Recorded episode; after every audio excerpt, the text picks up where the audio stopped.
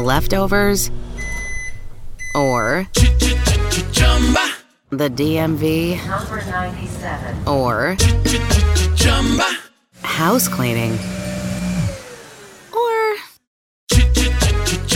Chumba Casino always brings the fun. Play over a hundred different games online for free from anywhere. You could redeem some serious prizes. Chumba. ChumbaCasino.com. Live the Chumba life. No purchase necessary. Void where prohibited by law. 18 plus terms and conditions apply. See website for details. Mobile phone companies say they offer home internet. But if their internet comes from a cell phone network, you should know. It's just phone internet, not home internet. Keep your home up to speed with Cox. Cox internet is faster and has more reliable download speeds than 5G home internet. Cox is the real home internet you're looking for. Based on Cox analysis of Ookla speed test intelligence data Q3 2022 and Cox serviceable areas, visit cox.com/internet for details. From the era that brought you names like Chamberlain, Russell, and West, To Chamberlain. He's got it. Jerry West made it from the other side of the midcourt stripe. to the glory days of Magic and Kareem, Magic Johnson is out there celebrating. Kareem Abdul-Jabbar is on the brink of an NBA all-time record. from a time where last-second shots were expected, Here comes Kobe from way outside. Got it! Oh, man! Gets it to LeBron for three for the win. Yes! LeBron James. and rings were handed out like candy. The. Here's Jordan. Yes! It is all over. The Chicago Bulls have won. It's Duncan Dynasty with your host, Garrett Bouguet, and it starts right now.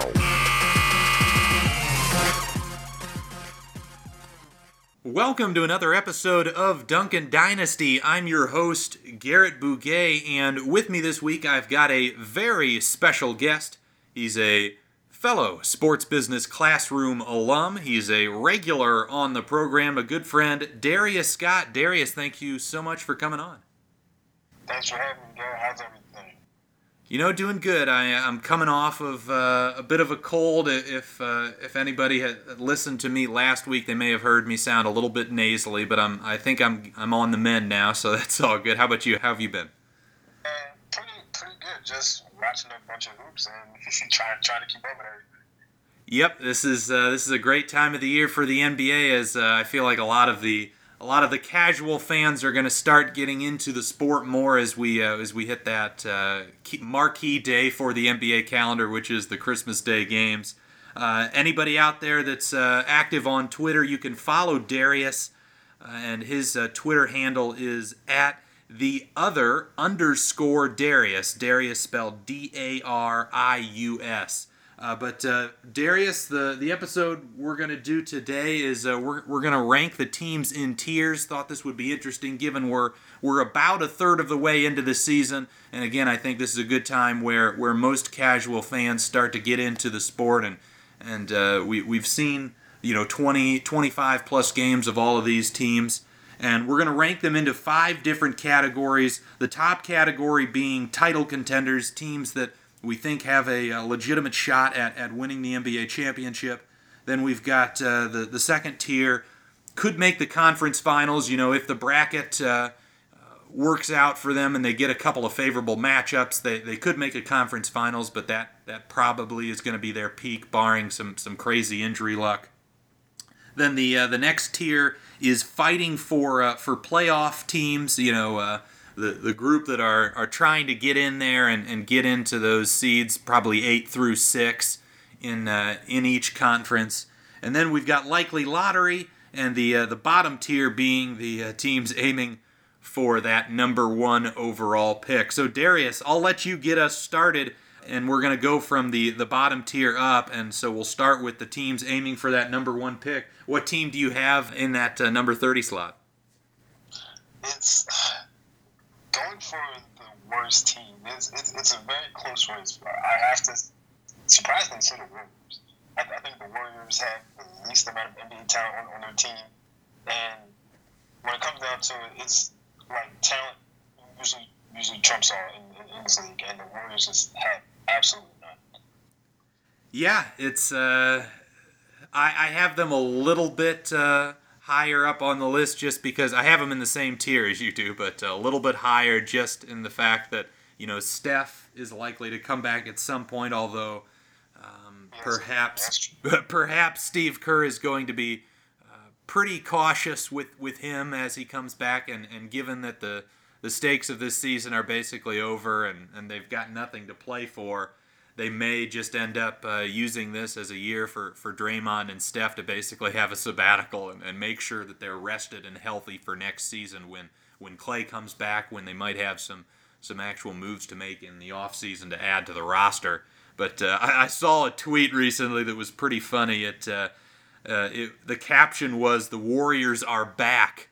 And the video was Draymond Green on a fast break running down and he had the ball and it looked like he had a wide open layup and he ends up throwing it off the backboard in an attempt to, you know, make one of those plays where he's got a teammate alongside him that'll catch it and dunk it home. But there was absolutely no one there to be the recipient of the pass, and the ball just was stolen. It was uh, it was pretty funny. Yeah, yeah, uh, that play doesn't help my uh, my, my claim that Draymond Green isn't a terrible offensive offensive player. So uh, every, every, every, time I every, every, time I say that, I just get reminded that you know what, I might actually be wrong on that.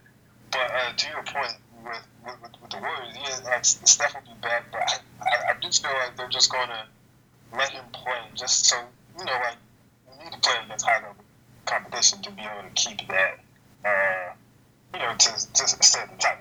You need to still play against high high level competition, but I can't imagine he plays more than like 20, 25 minutes a game coming down the rest of the season because these guys are they're, they're, playing with nobody and they have nothing to play.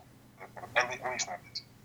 Yeah, it's uh, it's a fair point, and yeah, I uh, I actually have the Warriors 28th on my list, so I don't I'm not much higher on them than, than you are. Uh, my number 30 team is the Cleveland Cavaliers. Of course, they're right near the bottom of the uh, the Eastern Conference standings right now, and uh, they, uh, you know, they're a team that is likely to to potentially offload some some present talent. Uh, there's been a ton of Kevin Love trade rumors. There was a there was another uh, Zach Lowe pointed this out in, in the Lowe Post. There was a play where Kevin Love against the, the 76ers ran down into the into the key and and stood in the paint for about seven seconds, holding his hands up in the air and in defiance to the fact that his guards never uh, never pass him the basketball uh, yeah, this this team is uh, there. There's a lot of drama surrounding the the team's relationship with the head coach John Beilein. Uh, it, it, just doesn't seem to be going very well in Cleveland. Yeah, and I understand the idea of last year taking context and what they did. Um, you know, it was, it was, you get a point guard with high potential, or, or I guess you might see as having a, a high floor. Um, it's a good grab, but then this year you're in another spot where Darius Garland is the best player available, so you draft him. But those two guys next to each other is it's not great, and and it's, it's, it's, obviously making the team worse. Kevin Love not having Tristan Thompson. He's a, he's a guy with a lot of value who a championship team could use. So like they can definitely offload him, and that's just only going to make their team worse. I you know you you have you have no issues with me if, if that's your worst team because they are awful.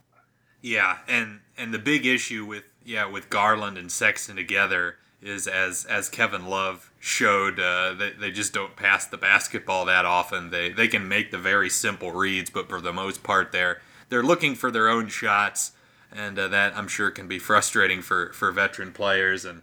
And yeah, the, the stuff with John Beilein is concerning. A lot of uh, rumors coming out that he's he's uh, treating the team like they're a college team, which I would assume means they're uh, he's working them harder in practice, given the college schedule is lighter, so you can you can have harder practices. But in the NBA, it's it's quite a grind, and um, perhaps that's another reason why the Cavs got off to like a I think a four and seven start. They actually looked okay, but they've really struggled as as the season has progressed, and that could be fatigue. So Darius, who do you have? Uh, who do you have next on your list? Um, I think we're gonna be on the same page here with the New York Knicks. Yep, they're my number 29 as well. They're as, as awful as they come. uh, and, and the thing is, like, the, the, individual talent that they have, like, all, all those guys are valuable pieces on an NBA roster. But when you put these guys together with the same roster, it, it, I don't know if it gets any worse. Like, I, I, I don't know if Julius Joyce Randle next to Mitchell Robinson is it, it's, it's just a terrible fit. And your best playmaker is Marcus Morris. You have Elfrid Payton, who's backed up by Frank Ntilikina. And it's the roster construction, and, and, and for everything to get blamed on David Fizdale, is just the cherry on top of how how much of a garbage fire the, the Knicks are. yeah, it's uh, it's real bad, and, and you mentioning Marcus Morris being the the main creator. Uh, you know, Marcus Morris is a solid player, and he can be you know pretty valuable on a good team. I think that's why the Spurs tried to get him this offseason. They thought he would be a nice addition. But on a bad team, I think it just accentuates all the things that Marcus Morris does that are, are pretty poor, which is the shot selection at times. Uh, he doesn't, uh, you know, he plays too much on the ball. His usage rate is too high, and he takes a bunch of just inefficient jumpers, even if he can hit them at a decent percentage. But uh, yeah, that has been bad. As uh, as most people noted in their offseason when they acquired about four or five power forwards, it, it made no sense as far as the fit. And yeah, the, the firing of Fizdale is a bit of a joke, as uh, there, there was no way to tell with, with really anyone at the helm as that head coach whether or not they were doing a good job with with this trashy of a roster. And uh, you know, I was watching uh, their their game against the Pacers about a week and a half ago, and uh, it was just even in a game where the Knicks are are competitive and, and potentially able to win the ball game. It just is so ugly. They couldn't score for the last about four or five minutes, and then Julius Randle bricks the free throw with zero seconds left to uh, to lose the game by a single point. It uh, it has been yeah a, a, total total disaster. Yeah, and I, I, I remember listening just to like a, a whole bunch of uh, preseason uh, reviews of the team of like like different paths that this team can take to actually be good and it was, it was, it was a bunch of like just reaching for straws because everyone knew this team wasn't going to be any good. But one of the, the, the main things that like at least this team could hang their hat on Mitchell Robinson defensively. Like he's he's a guy who's super active. He's, he's going to protect the rim. He's going to be everywhere. He's long, and he has a high motor. And, and all those things are, are good. Like if they could just lean on this guy defensively, maybe they could be not as as terrible as they are. And him like he can only be on the floor for like he's only he's only averaging uh, in, in the mid twenties for minutes because of the fit next to Julius Randle and the, and the other power forwards. And to me, that's just it's, it's I just you just got to shake your head at uh, Steve Mills and, and, the management because he's one of your best players and he can't even, can't even get on the floor. Yeah, it's uh, yeah the, the management I would say is has been the well yeah, you, you can't really say between management and ownership which one is hurting this team more. It, uh, it's it's probably a tie. They're they're both just absolutely killing this organization and this franchise and, and limiting their ability to to succeed. And, and yeah, the, the future doesn't look exceptionally bright for New York. Uh, but uh, let's let's move on to. Uh, so I, I had uh, Golden State in my number 28 spot. Who do you have there? Uh, for for me, it was I'm, I'm, I'm a little on the fence with this team because I don't think they're as bad as as as I don't think they are, are as bad now as they might end up. But the Washington Wizards, um, they're they're they're not great now, but I feel like they they have some valuable pieces now that they might ship off, and they could they could definitely end up in that top three or four worst teams in the ladder. Yeah, the uh, the the Wizards are. Uh, I have them in this tier as well. I actually have them as the top team in the tier because they actually are good on one end of the floor. They've been a really good offense this season. Um, so so that's why maybe I'm a little bit higher. But their defense has been absolutely atrocious. Their their whole team is basically just a, a turnstile to the rim, and. Uh, um, the fact that they are they, they have as poor of a record as they do, despite being a well above average offense is just a testament to how atrocious that defense has been. Yeah, it's, it, it actually made me laugh because I heard someone say this the other day. It's a true talent to be able to score 125 points and still lose by 25. And, yeah. And, and, and it, it, made me laugh. I was like, how can you be that bad defensively? And somehow they are. And what I said earlier about how like they, they could possibly get worse is like Davis Bertans. Like I don't think he could be having a better year for himself, and that's good for the Wizards because like they're going to be able to get something pretty valuable. Uh, it's probably going to be maybe somewhere around, the first round, first round pick, but he's been so good for them that as soon as they trade him, their offense is going to take a hit, and since they have no defense, if their, if their offense takes a hit, then man, rock bottom's going to come off that. Yeah, that's interesting. I I almost question. Uh, obviously, it would make sense for them to to trade Bertans and trade the likes of even Bradley Beal and and just just really start a rebuild and stop trying to to aim for being like the eighth seed like they've had for so long. But uh, I question whether they're actually going to do that. You know, John Wall is likely going to be back next year. I, I have this uh, fear that this organization thinks, well, once we get Wall back, we'll keep Bertans, we'll keep Beal, and we'll we'll fight for the playoffs again. Yeah, but then there's that good old uh, who's going to play defense at the center position. right. Because, because like you said, like that's where they're just absolutely awful. Is Thomas Bryant, as nice as it's been to, to see him go from essentially a nobody last year to being a somewhat of a valuable piece this year, he just can't play defense, and you can just have him parade to the rim. So like that position needs to be shored up, and I don't see a, a path as of right now how how you can make that happen.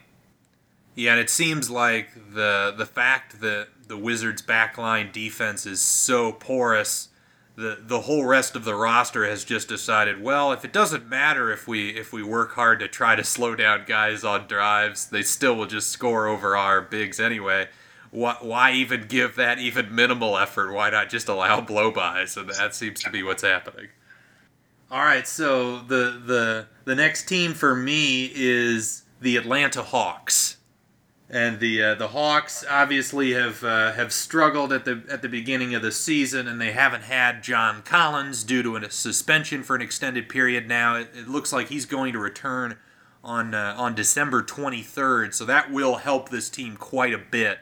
But again, given the youth that's already on this roster, given how uh, you know they're they're already out of uh, the likely playoff race in the Eastern Conference I expect this team to uh, to continue to struggle and uh, and probably get another borderline top five pick. Yeah, to me, I was I was on the fence with them because I, I know they've been just pretty bad to start this year, but some of that I feel some of that will improve when, when John Collins John Collins returns. But the, the other thing that had me on the fence was besides Trae Young, there isn't a point guard on this team. Right. And when he doesn't play, and it, was it was terrible. I think he missed about just a week or a week and a half. When when, when he wasn't there, it was it was one of the worst probably offenses in, in, in the league because Trae Young generates everything for them. He's he's the engine on offense, and when he's not on the floor, even now, like the minutes that he does, it's just the offense is just it just goes nowhere. So the, the idea that this team would come into the season with one actual point guard is is, is, is just laughable. So if anything else happens to Trae Young that he can't be on the floor, I mean, this, those are just automatic losses. And Trae Young being on the floor hasn't seemed to have that much anyway. Right, and that was you know I think they were projected for for around 35 wins for their over under before the season, and that's why I was you know, pounding the under on that just because they're yeah, the backup point guard situation. Not only when when Trae Young potentially were to get hurt and miss games, but also just when he's off the floor and having to rest. Uh, this team's offense just looks absolutely inept. Uh, so so yeah, I again I think there'll be a lot more of a, a joy to watch once Collins returns, and obviously Trae Young has been putting up monster numbers when he's been out there. So they'll be a team that I'll, I'll certainly watch for you know the last two thirds of the season, uh, but uh, I, I don't expect that to result in a lot of wins. Who do you have next on your list? So the the last team for, for me, because um, the Hawks were also in my my, my bottom tier teams for number one potentials, and the last team here is they're they're very unconventional. and I I don't see them getting number one pick, but I can see them definitely uh, kind of mailing it in the last portion of the season is the Memphis Grizzlies. Okay. With John Morant having his his back issues, uh, I, I, I, I can see them eventually running to slow down uh, Jaren Jackson because they don't play these guys a lot of minutes to begin with. So, because uh, like, like normal starters, they're being around the 32 to 35 minute range, and these guys, I don't think anyone plays over 30 minutes. So, I feel like they're they're already cautious on all, all the players on this team. So, I feel like once we get down towards late February, early March, um, I, I, can definitely see them just slowing guys' minutes down. And if Jaren Jackson, he's, he's, probably the best player. If he's out on the floor, if they start giving John Morant some rest, they can just stack up the losses and fall into the high lottery. But overall, I don't think this team is that kind of bad. I, I just think just as the season they're just going to. Yeah, I, I actually had the Grizzlies as my bottom team in the, the tier above this, which is the likely lottery. Um, but I'm I'm pretty close to you. I definitely could see the scenario you you're pointing to the you know the team kind of uh, easing the load on on Ja Morant and Jaren Jackson and you know maybe selling some of their veteran guys and and really uh, you know bottoming out to try to get uh, another good draft pick and of course they they've got another situation I believe this year with their pick being protected with the with the Boston Celtics so uh, yeah, I definitely could see that. It, it's just a little bit hard for me to imagine, even in the event that they they limit Jackson and and uh, and Morant's minutes, they've still got enough quality rotation pieces with the likes of Jae Crowder, Jonas Valanciunas, Dillon Brooks, Kyle Anderson. They they've they've got a functional NBA rotation uh, and they just seem to be a little bit ahead of, of some of these other teams. But but I certainly could could see the scenario you uh, you pointed happening. Yeah, um, a lot of those guys, uh, I'm, I'm, I'm, I'm, not super high on, which is kind of why they're they've been as as that's the reason why they've struggled thus far. Um, Jae Crowder, he, he's always he's always been a guy that I think he thinks he's, he's better than he is, and teams around the league might think that too just for the fact that he had like one good shooting year in Boston, and then all of a sudden he's a shooter now, and it seems like he hasn't made a shot since. right. Um, but but yeah, I, I definitely agree with that. Like a lot of solid um, rotation pieces, which is definitely going to keep those guys from being the number one. But I don't think it's going to. It is. They're going to. They're going to be right there in terms of like the bottom of the, or I guess the top of the ladder. Yeah, so the final team that I had in the in the bottom tier, the the teams aiming for the number one pick, and and maybe honestly that you know uh, I, I, should have put this team where I have Memphis and, and Memphis where I have this team, but I, I've got the New Orleans Pelicans, and obviously they've they've struggled mightily out of the gate, and a big part of that is you know them missing Zion Williamson, but then there was there was more news recently about Zion's return uh, originally, when he got injured and they kept him out at the start of the season, the thought was he would be coming back around Christmas time. But now they're suggesting maybe into mid January or even later. So uh, you know, I, I wouldn't be surprised if uh, if they end up just not bringing Zion back this season and, and being super cautious uh, and and you know focusing on the future. And you know, if he's not playing, this team uh, has shown to be just not a very good basketball team. Yeah, and that, I, I'm just kind of scratching my head at that because they have good players. And for some reason, it's just not clicking. And I know Zion is a huge part of that. Uh, Derrick Favors was supposed to be kind of what anchored the defense. And he's missed time to injury, and then he had a death in the family, then he got injured again. And I think he's like he's been questionable for a few games now, just hasn't played. Uh, like that's part of the reason why their defense is struggling because Derrick Favors is supposed to help a lot of that. But they have some strong defensive players with Jrue Holiday, uh, Lonzo for all his shooting moves. He's a, he's a, he's a side defender. Um, Brandon Ingram looks like he's, he's taking another step this year. And it's resulted in them having a similar record to the Knicks and the Hawks. I'm, I'm, just, I'm just baffled. Right, I uh, I I agree. I mean, they they do have a lot of talent on the roster, it seems, but. But yeah, you, you point to the defensive talent, but I mean, this team is ranked 29th in defense according to Cleaning the Glass. They have been really bad on that end. I think part of that can be attributed to Alvin Gentry. He's never been that great of a defensive coach. They also play this crazy fast pace that, uh, you know, and, and sometimes that leads to, to players on the floor being fatigued and, and not giving the kind of effort on that end of the floor that you would need and you know Favors I think was was supposed to be the guy that uh, was the the defensive presence, the the rim protector for this team, and you know guys like Jaxson Hayes, uh, you know he's not ready. There there are other backup centers, in the likes of Melli and and Okafor. They're not good defensive players. So the similar to uh, Washington, they just have no backline defense. Yeah, and for, me, I was I was I was similar to you. Like they were they were going to be my next team in, in, in the next year, but I was really on the fence with them because, but the Pelicans like they're just they're just really bad, and I just I definitely didn't see this coming. Yeah. So uh, have we gone through all your teams in the in the bottom tier now? Yep. All right, so we have as well with mine, and yeah, the the top team in that bottom tier for me again was the, the Washington Wizards. So uh, moving on to the likely lottery teams, I only have three teams in this tier, uh, and and the bottom team, as I mentioned, was was the Memphis Grizzlies. Who's your first team in this tier, Darius? So another team that I kind of thought would take another step and just took a, they, they, they did take a step. It was just in the wrong direction.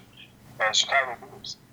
Um, I, I don't I don't understand. Well, I, it's, it's, I guess it's a, it's a number of things. It's, I guess the, the guys on our team aren't that good. When if Zach LaVine is your, your featured uh, uh, offensive player, then you're just you're just asking for trouble because he can be extremely inconsistent. Or not, he can be. He is.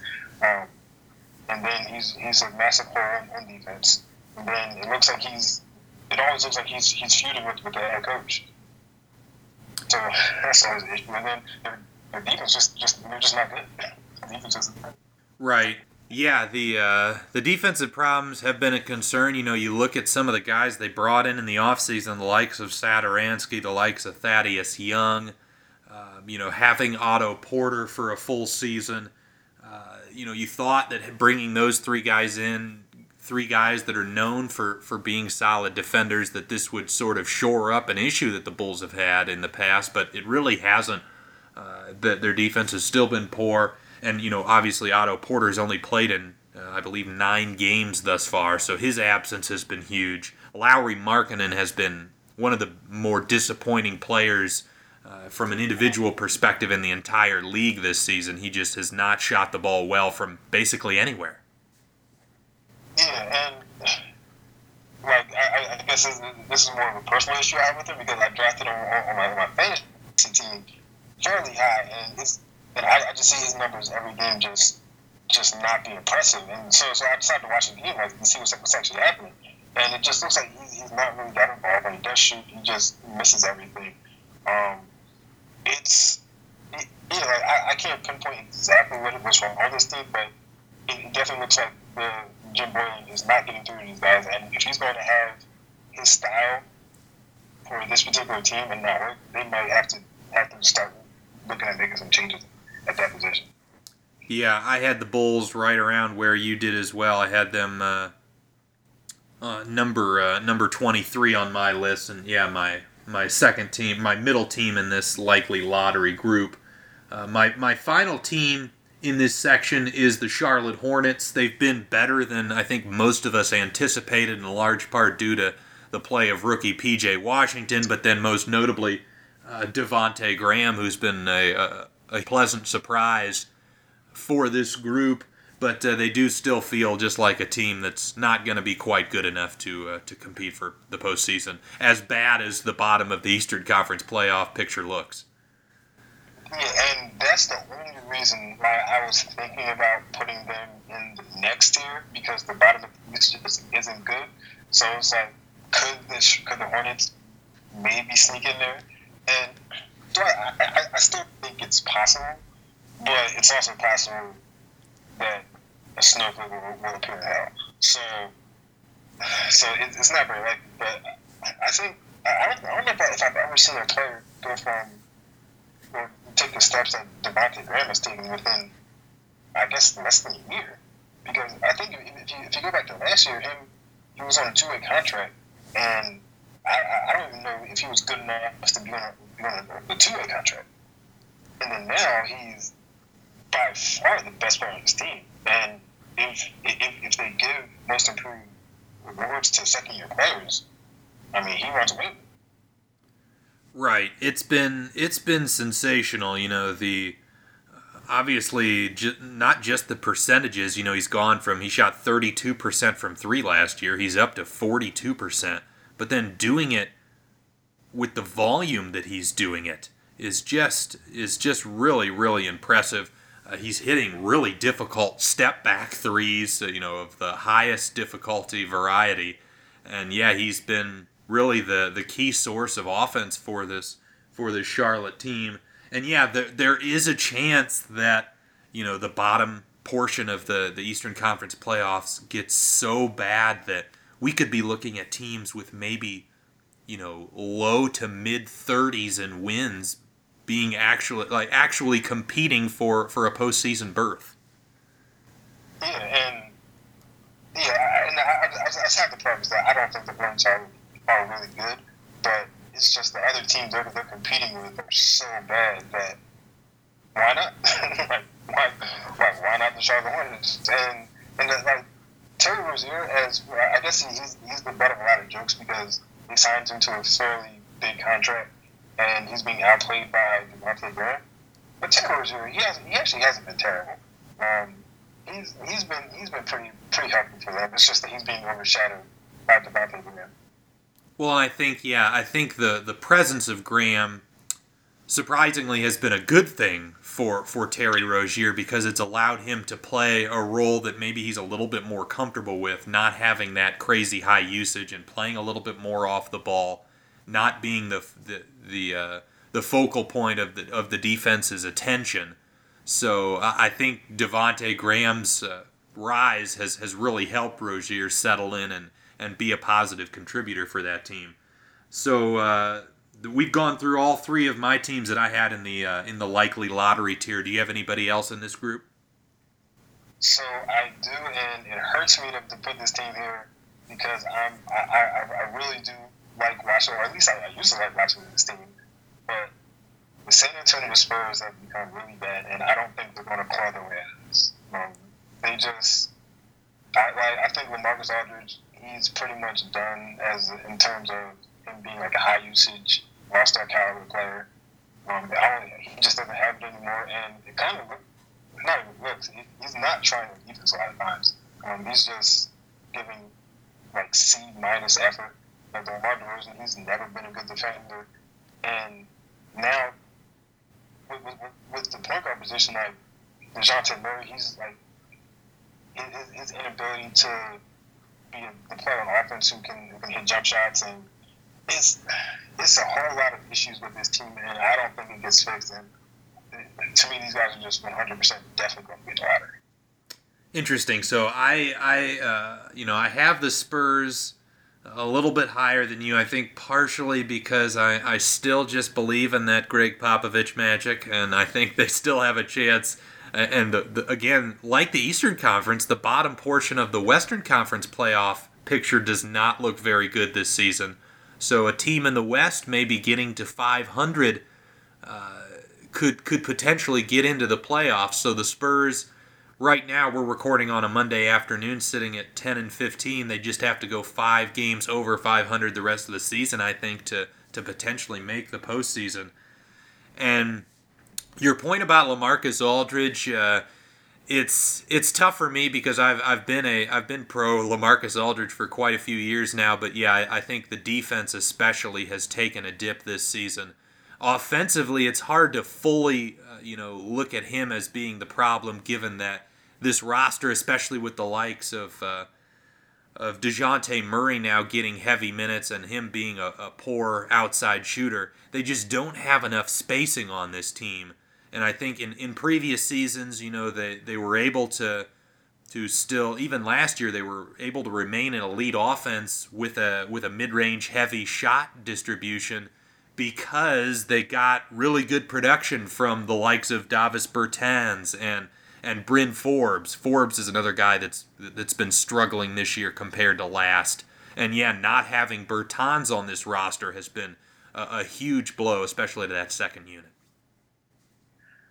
Yeah, so I was when they were in the midst of their pretty bad losing streak, um, and I, I, I try not to be a prisoner of the moment. I try not to just get caught up in, in, in the now, but they lost to the Hawks, they lost to the Grizzlies, they lost to the Magic, lost to the Timberwolves, lost to the Wizards, lost to, I'm sorry, lost to the Timberwolves twice, uh, lost to the Pistons, and, and they lost to the Cavs recently.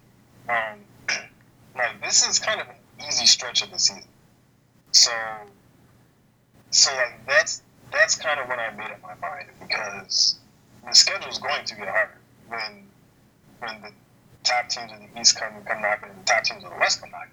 Like this is the part of the schedule that maybe winning every game is, isn't necessarily possible, but you need to take care of most of those easy wins, and that's a lot of losses to a lot of bad teams.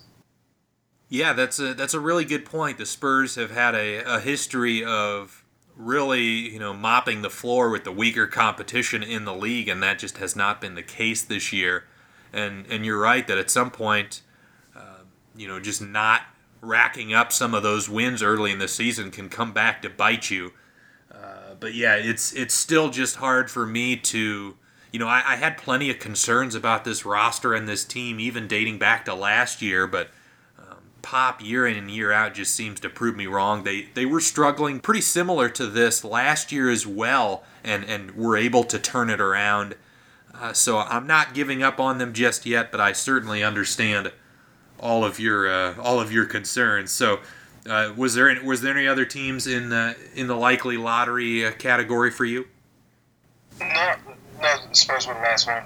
Okay, so let's move on now to fighting for the playoff team tier, and uh, this group I've got nine teams in it, and uh, the first team in there I've got the Oklahoma City Thunder, and the Thunder they're a team that has, uh, you know, currently uh, is sitting at 11 and 14. They're right there in the playoff picture, but there is a question mark as far as if this team is going to, to be sellers at the deadline. You know, you look at guys like Danilo Gallinari and Russell Westbrook, and, and those guys are are going to be players that other teams are, are going to look at and, and maybe throw some offers at Sam Presti and and given the status of this team, they've got a ton of draft picks. They're they're uh, they're they're going to try to maybe build around Shai Gilgeous-Alexander. They could be a team that uh, offloads some talent. I'm thinking you meant Chris Paul, but you said Russell Westbrook. Oh yes, sorry. Uh, uh after uh, yeah, after a decade of Westbrook being there, I guess uh, I got used to OKC and Westbrook. But yes, Chris Paul. Thank you for clearing that up. Yeah, um, yeah. I'm, I, I think we're in the same exact boat. The Thunder, or we as Thunder in the same exact position. Um, I think I think like they're actually a pretty good team. It's just a matter of when it comes time to for the, the trade deadline. I, I, I think they're, they're going to want to sell some of these pieces because they made it clear in the offseason with the with what the goal was. Like they're stockpiling draft picks and they're trying to build for the future. Just because they've been good now doesn't mean that plan has gone away. So I, I would assume that they're probably taking calls now. They're making calls on what they can get for him. And I'm sure at, at the deadline, somebody's going to work down on it. Um, I I know that I, I feel like they want to trade Chris Paul, but who the, the team who takes on Chris Paul, that is a heck of a burden. so so I'm not so sure that happens, but I for sure can see them dropping out just for the simple fact that not not because of talent not because the team's not good, it's just because they're going to start selling pieces. Yeah, and and your your hesitation as far as them getting offloading Chris Paul, I think, is the reason why I have them in in the tier fighting for the playoffs as opposed to the the likely lottery tier, is because yeah, it's going to be tough to get rid of him, and there's a chance that as good as Gallinari is, that they don't get a you know good enough asset to to feel like it's worth getting rid of him, and and there is still uh, you know some value, especially in that market, Oklahoma City, not a not a, a major market in the NBA, of just continuing to to fight and, and make this season feel worthwhile and, and potentially get a couple of uh, of playoff games for uh, for uh, for some more ticket revenue. Yeah, um, yeah, I, yeah. I, I think all, all those things are, are, true because like the, the city's been used to just perennial run through five seeds in, in, in the playoffs, and now they're, they're looking at possibly rebuilding for several years. I, I, I can just see ownership leaning towards the way of let's just give, let's just do something to keep people in the stands. Right, and you know they could always make the playoffs this year and then tank out next year. That's always a possibility. Uh, but uh, yeah, so who's your who's your bottom team in the uh, in the fighting for the playoffs tier, Darius? So, so I, I did have Thunder in the same spot you did, but the, the next team for me would be the Phoenix Suns. Okay. Um, they are surprisingly not as bad as I thought they were. Um, and, and, and, and to me, like, they could actually get a little bit better because Aron Baynes has been hurt for a while, but he's he, he's come back to, to play some, and he's been just a surprising, just defensive anchor for them. Um, to me, he's actually been a little, a little better than, uh, uh, DeAndre Ayton. So the, the, the, absence of DeAndre Ayton has, hasn't hurt them the way I thought it would because Aron Baynes has stepped up very nicely. And then adding Aron Baynes as your, well, they're, they're probably going to end up starting him, but whether one of those two guys is your starting backup center, you're in a really good position. That means you're taking minutes away from Frank Kaminsky, which isn't a terrible thing. And the, the addition of Rubio allowing Devin Booker to be off the ball a ton, and being able to create that way has helped his game a ton. I think he's just a much better player in that scenario, and the team has definitely uh, benefited Yeah, I actually have the the Suns quite a bit higher on my list. Um, the uh, the reason uh, you mentioned a lot of it is the you know replacing Frank Kaminsky with with quality center minutes is going to be a huge upgrade for this team. And and yeah, the the backcourt of, of Rubio and Booker has been solid. They're getting decent wing play out of the likes of Oubre and and Mikal Bridges, and even Cam Johnson provides a skill that this team needs off the bench. Uh, I, I I like this roster, and uh, I think. Uh, yeah, getting uh, getting 48 good minutes of center play is going to help this team, and they're already right there in the hunt. Yeah, to me, my only thing is uh, just the, the depth on this team. Because, like you said, Cam Johnson, Cam Johnson getting good minutes, but he, but like rookies, for for the most part, rookies will always fail you in the end when you when you need them to come through for you. And depth could, could be an issue for uh, for that position because Kelly Oubre is giving him seven minutes, but you're relying on Oubre and, and Mikal Bridges, and I, I, just, I just feel like they need a little bit more. And this year has definitely been a, pleasant surprise, but I, I just wouldn't be surprised next year is when they take that leap into being that six, seed. Yeah, um, the, it is fair to fair to question whether the first you know twenty five plus games of this season is uh, is more valid than than the last couple of years of evidence, and uh, if if the last couple of years is more of an evidence, yeah, this team will start to sink towards the bottom of the standings. But I uh, I actually do have some faith that uh, what they're doing this year is uh, reminiscent of a at least a, a, close to average basketball team. Uh, but yeah, the, the next team I have on the list, and, and this was a team that was tough for me. The the reason I have them in this tier of teams fighting for the playoffs is I think they might be buyers at the deadline, and that is the the Portland Trailblazers.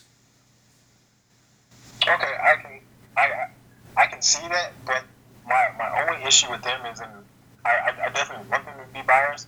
I just don't know how they get in terms. Of, it's like I don't think they're in, they're in a good spot with, with cap, and they don't have much to give up. Yeah, I think the the key trade piece obviously would be Whiteside, um, but yeah, it's uh, it's questionable how much teams value Whiteside at this point, and uh, also the uh, you know, I think the the big asset that Portland has to throw into a trade, if they don't want to get rid of you know young talents like uh, Nassir Little and uh, Anfernee Simons, would be to trade away their first round pick. But given where they currently are in the standings, I feel like uh, Neil Olshey would would uh, feel like he would have to protect that pick pretty heavily, and, and that might turn teams off as well. Yeah, so the only other move that I kind of first foresaw in the beginning of the season was if, if they were to struggle, you could, like, I, I feel like where they would have struggled would have been on, on, on defense at the power forward position. And to me, it just made sense for both teams in this scenario for them to work out something with the Magic where they get Aaron Gordon and they send CJ McCollum there. Because cause now Anfernee Simons, he would, he would have to step up into probably a starter role at the shooting guard position. And that would be a lot, but he's a very talented kid. So I feel like that could have definitely worked. But then they signed Carmelo Anthony, which kind of threw that whole thing out the window and doesn't solve any of their defensive issues. yeah. Um, wow. I actually really like that uh, that that uh, fake trade because yeah, I think it would actually benefit both teams. You know, Aaron Gordon is a is a solid player. I think he might uh, with the leadership of Damian Lillard and that culture they have in Portland, he might be more willing to accept a role that, that suits his skill set as opposed to being more of a high u- usage ball handler. And then, you know, Orlando has needed shot creation and, and offensive help in the worst way for years, and, and McCollum would bring them that. I, I really do like that offer. But yeah, you you mentioning the, the Carmelo thing, and, and Carmelo, of course, in his first week there, winning the Western Conference Player of the Week I think he's going to be overrated for the rest of the season now. Uh, and uh, yeah, it's, I mean, you're kind of making me question why I had this team in this category, and maybe I should have put them in the likely lottery because yeah, if, if a trade isn't imminent, I don't I don't like this team's chances. Yeah, and I can I, I, I have them in the fight for playoffs too, and it, it, it, makes sense because like Damian Lillard is he's, he's he's one of the best point guards in the league, definitely top three or four. And CJ McCollum is a good player too. Uh, I mean, he, he, definitely has his faults, but he's still a solid player.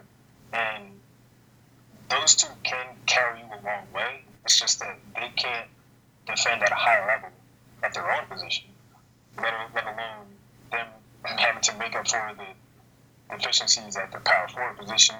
And Whiteside, he's some nights he brings it, other nights he just he just doesn't. Um, it's a it's a lot to ask for from those two guys to carry the loop like this, but I think they can do it. But but they're definitely fighting an uphill battle for this particular season with just where this team is struggling.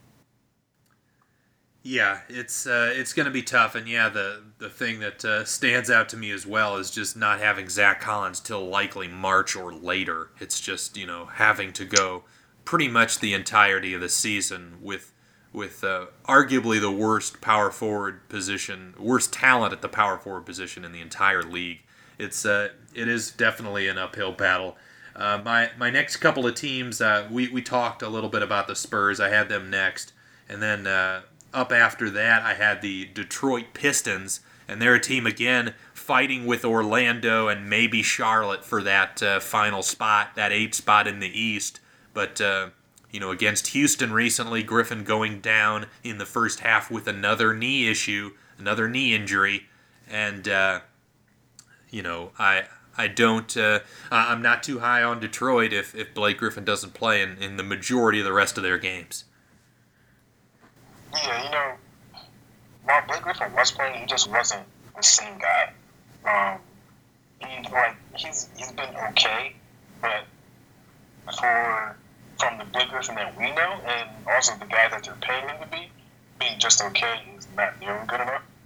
And now you're just asking more from guys like Kennard, and asking more from Andre Drummond, with, which I don't know if you want him to carry more of an offensive load. Uh, it's, it's just like I, I feel like the players on this team are too good for me to have put them in the, in the lottery category. But I just I just don't know if, if I see this team even getting to the eighth seed. Like it's the path for them to get there just seems long and, and rugged. Yeah, and it's it's crazy to me because uh, I don't know about you, but this was the this was my number two team as far as the East in this tier, uh, behind Orlando, which we'll get to in a minute. And Orlando isn't that impressive of a team, and yet it feels like there's such a huge gap there. Yeah, it's, it's just when when it comes to the talent on this team, it's not great. it's not great. Like the guys that, that they that they do have are pretty good. Like like Derrick Rose, like like he can do a, a lot of nice things in small steps, but now they're going to lean on, him a lot. So we're going to get a lot of Derrick Rose, and I don't know where that's going to go. Like, I mean, because like Blake, Blake Griffin sucks up a lot of usage, so when that usage gets spread out, it's I, I, I'm, I'm just worried for, for the Pistons because I do like I did like the direction they're going. Now I'm not sure. Yeah, it's uh, when when you're paying Blake Griffin thirty plus million and he doesn't look like an all star player anymore. It is uh, is a big concern. So Darius, who did you have? Uh, who did you have next in this tier? Uh, I was for the for, for, for the East is definitely the team you mentioned, but uh, I'll, I'll go to, to my next team because uh, the Timberwolves. Uh, I'm just so disappointed in them, in them because I want such great things for Karl Anthony Towns, and for some reason, I don't think it's him. It's, I, I think it's everyone else. They just continually let this team down. Um, we get in, like we get really good Andrew Wiggins for for stints, and then we get subpar Andrew Wiggins for stints. Um, I don't know what's happening at the point guard position for them. It's is just, just so much head scratching moments for this team. But Karl Anthony Towns is so good. I'm, I'm convinced that they might be able to sneak into in the top spot. Yeah, it's uh, it's tough. You know, Minnesota is. Uh, you know, you thought maybe that their defense could take a leap this year with with Robert Covington being healthy, and, and Covington has been healthy for most of the year, and yet their defense is, uh, last I checked, at 23rd in the NBA. So the defense hasn't uh, hasn't been as good as I would have hoped, and obviously the offense has been solid, in, in large part due to Towns. And and as as improved as Wiggins has been this year compared to previous years, he's still shooting around league average true shooting, and he still has a higher usage rate on this roster than Karl Anthony Towns, who's one of the most efficient big men ever. Yeah, and that's that's kind of what I mean. Where it's Towns should clearly be the future guy. He should clearly get as much of the usage as his team can can, can give him, and that's just not the case. And Wiggins has been better, but they'd be like the, the team as a as a whole would be better if the usage situation between those two would, would just flip flop. And and I, I don't know, like you know, like Andrew Wiggins, like he's been that player his whole career, so I think it would be kind of naive for me to just think it's going to change it now. Right. Um, and yeah, like he's been he's been a positive presence for this team, but uh, again, when when part of your presence is taking away from the the contributions of your team's best player, that uh, that's not that's not good. And and yeah, again, the the fact that the defense has been so poor this year so far makes me question whether they can they can sneak in. But again, the West, uh, the the bottom of the playoff picture in both conferences being so poor has has allowed all of these teams to feel like they've got a, a, a realistic shot at this. Um, the next team on my list is uh, I've got the Sacramento Kings, and the Kings have, have done a good job of uh, you know if the if the season ended today, and again we're recording Monday afternoon, the Kings would be would be in the uh, Western Conference playoffs, and, and they've been able to to stay alive despite the fact that De'Aaron Fox has missed a, a significant amount of time. Um, and and I wanted to to ask you, Darius, uh, you know, has this run from Sacramento and the, the play of Buddy Hield and and Bogdan Bogdanovich, especially in the half court on offense, has their play convinced you that maybe De'Aaron Fox is is a bit overrated when it comes to this team? Uh, no, I don't think so. like, if anything, I think I just think adding adding Fox back to this is just going to make those guys even better because they're going to play faster and and with uh, I, I think if this team plays faster, you're going to get better looks for guys like Buddy Hield. Because right, right now, Buddy Hield's doing a lot of trying to do a lot of like off, off the dribble creation, and he hasn't been bad at it. But I think he, he's just going to be better when the ball is being in De'Aaron Fox's hands, and De'Aaron Fox is doing a lot of a lot of the creating. And then you have Bogdan, Bogdanovich just come off the bench, and he, he can play more with second units or against the second unit players, and and he's been feasting on, on, on those guys. So I feel like just just having Fox and just it might not take away from the amount of shots these guys are getting, but I feel like they'll get better looks Fox comes back. Yeah, my biggest concern, and, and I agree in terms of the, the transition game, I think that's been something that's been uh, De'Aaron Fox's strength early on in his career is pushing the pushing the tempo, getting guys shots in transition. He's a he's a really good passer. My concern is in the half court. You know, I've watched Bogdanovich in the half court this season, and and frankly, I'm I'm much more comfortable with against a set defense Bogdanovich with the ball in his hands as opposed to Fox. And I would almost like to see Fox take a little bit of a, a step back in terms of his usage in the half court and focus more of his energy on specific stuff like transition offense and, and pressuring oppo- opposing ball handlers. Yeah, that's that's definitely fair because at the end of this run, when uh, when he's been the main uh, or primary ball handler, it's like the offense has, has been really, really good. Um, so, so no, that's something I'm, I'm definitely going to pay attention to more because I'm, I'm just such a huge fan of De'Aaron Fox, and I love the tempo that he that he plays with. But since we're talking about teams fighting fighting for the playoffs, uh, yeah, like the speed at which he plays with would definitely get slowed down uh, if this team happens to be playing in late Right. Um, yeah, the uh, playoff defenses are going to get back and, and focus on taking away easy stuff and and yeah, the, the half court offense, although, you know, Fox has improved, you know, I think he was pretty poor as a rookie in the half court. He got a lot better last year, uh, but uh, he's still got a, a, ways to go in terms of being an efficient half court player. And um, But uh, yeah, it'll be it'll be fascinating to see sort of the, uh, the distribution of uh, how much usage guys like Bogdanovich and Hield and, and Fox get when, when Fox does return. And, and he should be returning fairly soon. I think uh, there was a quote that uh, he said he might return by by next week sometime. But uh, yeah, we've gone through all of my teams except for one, um, and and the, the the top team on my list is here for the fighting for the playoff tier is the the Brooklyn Nets, and the Nets seem to be a team that. Uh, they're they're outside of that top six in the East, and, and the top six in the Eastern Conference seems to be pretty strong this year. But they're they're kind of uh, in their own tier, in terms of being a pretty safe bet to make the postseason, but at the same time, uh, I, I, don't expect them to get very far uh, once the playoffs arrive. Yeah, and the, the strangest thing with this team is they've been better without Kyrie, and I have no answer as, as to why. um, I mean, Kyrie has different strengths and different weaknesses than the Spencer Dinwiddie led team, but I don't know if, if, the, if those things equal a much better team, and they've been better now. So when Kyrie eventually comes back, I'm, I'm just not sure what the team is, is, going to look like. Like as a team trying trying to groove, and it'll stay that way when Kyrie comes back. It's, like I, I, just I just have a ton of questions about this team, but overall. I, I just don't think they have the talent level to compete with the guys who are going to be in this next year.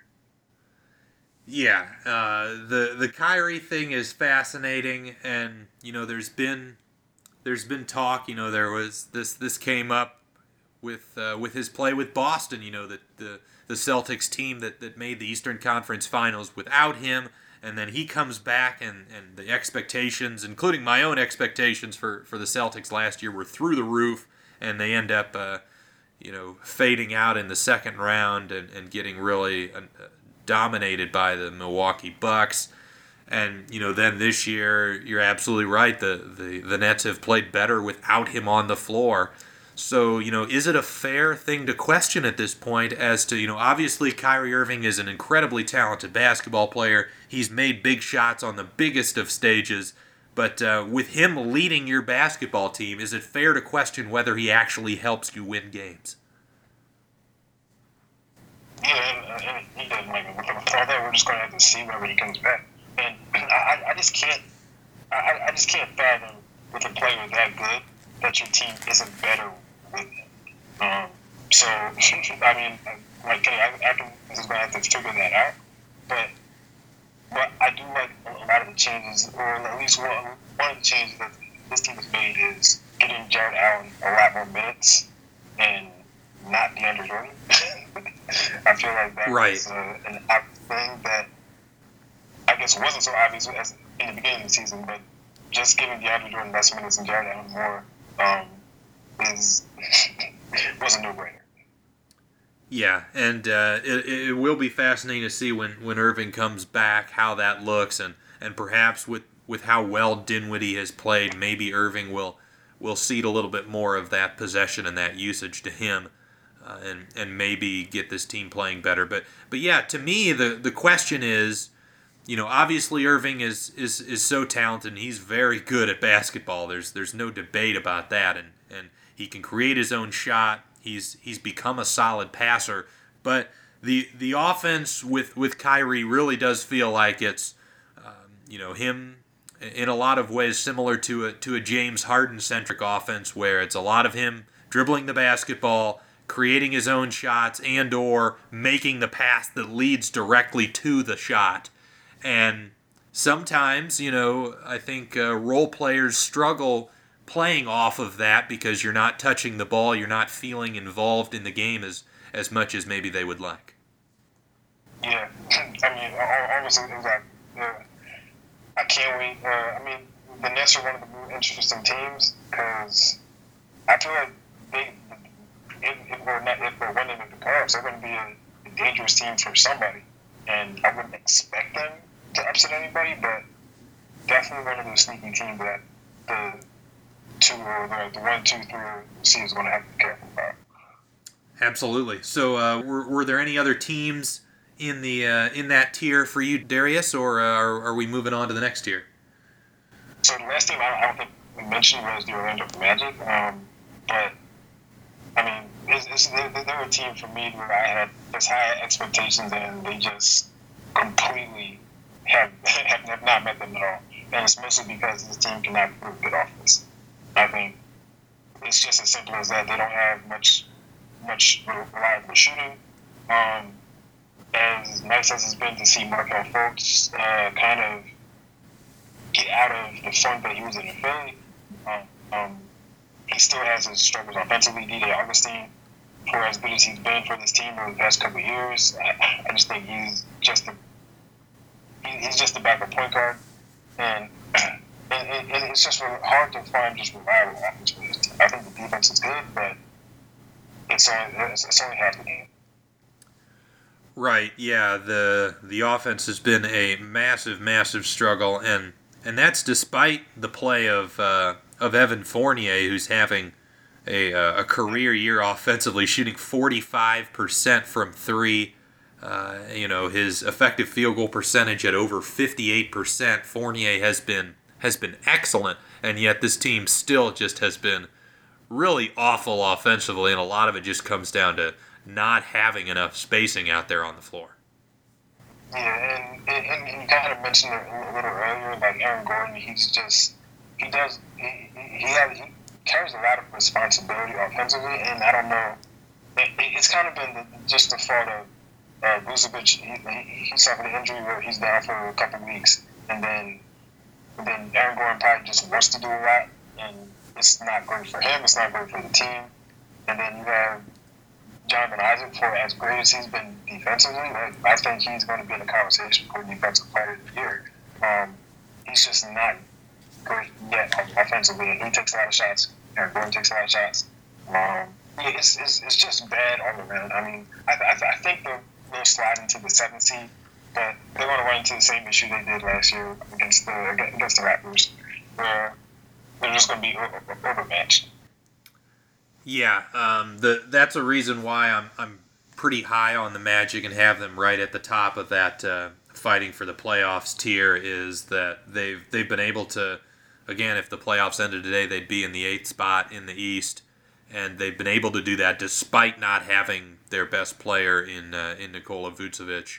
So uh, him returning should should help uh, alleviate at least some of the offensive concerns out there, and they've been a, solid enough defense solid enough defense that uh, yeah, I think the the playoffs are are a virtual certainty, especially if uh, if the Blake Griffin issues in Detroit continue.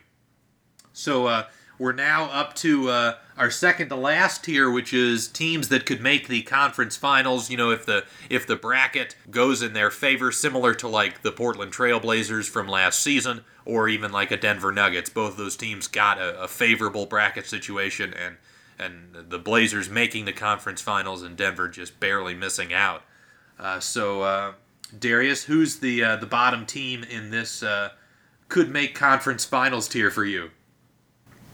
So the team that I'm sorry, I, I guess there's going to be a couple surprising teams too that we didn't expect them to be here when the year started. But for me, uh, the bottom team on this list is the Indiana Pacers. Um, I, uh, to me, I thought they would be improved. Well, well, not necessarily improved, but I, I thought they, they would just be steady, like be somewhere in that five to six seed range, playing strong defense, have an okay offense, but just not good enough. But Malcolm Brogdon has he's carried the load for this team, and I didn't think it would be sustainable. But man, that guy is good. Like that guy is good in pretty much all facets facets of the game. Um, Domantas Sabonis has been extremely good. I thought when they signed him to that contract extension, it would, it would be a bit of a mistake, but he's been extremely solid, and and they have Victor Oladipo coming back. I mean, I don't know how good he's going to be because that injury is it's it's a major injury, and you don't know what you're going to get for him. But if he could give you at least eighty percent of what he was doing a couple years ago, man, I think the Pacers could be very dangerous.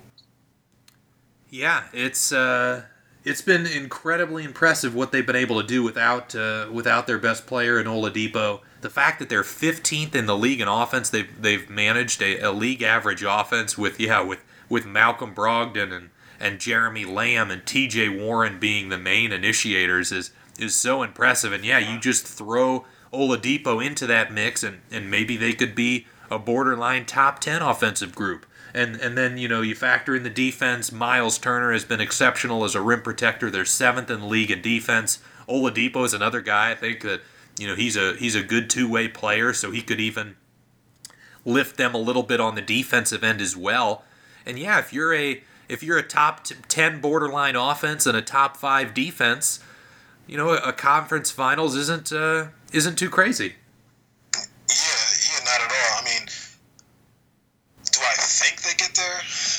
No, but I I, I can see things falling in, in a way that you know crazier things have happened. Like this team has a lot of good pieces, and and for sure, like could I wouldn't I, I wouldn't even mind seeing them there because like they're they're in a they're in a market that like a lot of teams or not necessarily teams but a lot of fans don't really see or even care about.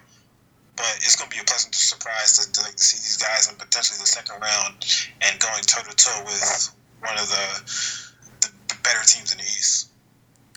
Yeah, I actually had the Pacers as uh, the third team from the bottom, so I had a couple teams below them in this tier. But uh, uh, my, my bottom team in the uh, could make conference finals, and, and I actually had this team in the top tier when the season started, but they have just been so disappointing, and that is the Utah Jazz. Yeah, I'm, I'm, I'm with you on that one. yeah, I mean the the offense has been horrendous. You know, Mike Conley maybe uh, might be washed. Uh, you know, Joe Ingles looks uh, significantly worse than in previous seasons. Donovan Mitchell still has a, a heavy mid-range shot diet that doesn't really uh, help his teammates on the offensive end of the floor. They haven't been able to to get Rudy Gobert's lob threat involved enough, and the defense hasn't been good enough either. You know, obviously they were gonna they were to sacrifice on that end a little bit by by getting rid of Favors and replacing him with Bogdanovich. But the fact that the offense hasn't gotten better, uh, you know, and they've sacrificed the defense. I mean, yeah, the, this team's ceiling has has shrunk quite a bit. But there's there's there's always that uh, that possibility that that maybe the likes of, of Conley and Ingles, those guys pick up their game a little bit, and with Rudy Gobert, they could have a team that that is a borderline top ten on both ends of the floor when when it matters most in the postseason. Yeah, I, I, to, to me, I, I'm with you with like this team is surprisingly not as good as we thought they would be, but the ceiling that this team can potentially reach, I still think is, is there and can and like definitely can be reached because Conley, he was he was he was so good a year ago. I think like for, for all the years that he's been an All Star snub, last year was the year that he was to me like he was most deserving of, of that spot. And to be a year removed from that, I, I, feel like he, he can't be this washed. Like he, he can't be this bad. He's got to be going through a stretch. Now it's been a couple months, but but I, I, refuse to believe that like this is it. Like like this who Mike Conley is now. I think he's a better offensive player than this. I think he'll, he'll be better on defense. Um, he just has to kind of get through this hamstring injury and obviously uh, get back on the floor. And and like I, I think he's going to be the, the person that is going to make this team reach their ceiling or, or, not because he was he was the, the main addition. Um, Bogdanovich, he's been he's actually been surprisingly pretty good. He's been worth that seven million dollar contract. Yes, but but he but he's he, he's not the guy that's going to make this team go. I, I believe it's Conley, and I just don't. I'm just not ready to to give up hope yet, and I'm close, but not there. Yeah, I, I talked about the Jazz with, with James Trigger on my episode last week, and, and one of the things I brought up was the fact that, you know, we, we talk about skill development with players, and with Conley, I think a lot of his development, because he played with Marc Gasol for so long and, and he was the constant pick and roll partner, that part of Conley's development was, you know, inherently connected to Gasol playing with him. And it has been a real challenge for him to adapt to playing with Gobert. You see him pass the ball to Gobert at the free throw line on the pick and roll, and Gobert's like, "Well, I, I can't do anything with the ball here." Uh, and and you know Conley has I think struggled with that right hand floater, and and also he's not getting to the rim as often in part because Gobert is rolling and his man is at the rim every time on those pick and rolls. So uh, it's uh, you know yeah the the the optimistic part of me says well Conley will will figure it out, but but then the pessimistic part of me goes well maybe maybe this is going to take more than a year of playing time with Gobert for him to uh, to fully realize what he can do with this Jazz team. Yeah, like all those all, those things actually make plenty of sense. Um, yeah, it's. I'm, I'm, I'm, just going to hold on to the fact that Conley is he's a very smart, he's a very cerebral player. Um, passing the ball, passing the ball to Gobert at, at the foul line is it's, it's funny, and I, I, I noticed he did that in, in, in one game, and I was like, maybe just passing to him is open, but but, but, but yeah, you, you could be on something but that's just how he's played for the past I don't know ten plus years with um, with Gasol, so that's what he's accustomed to doing.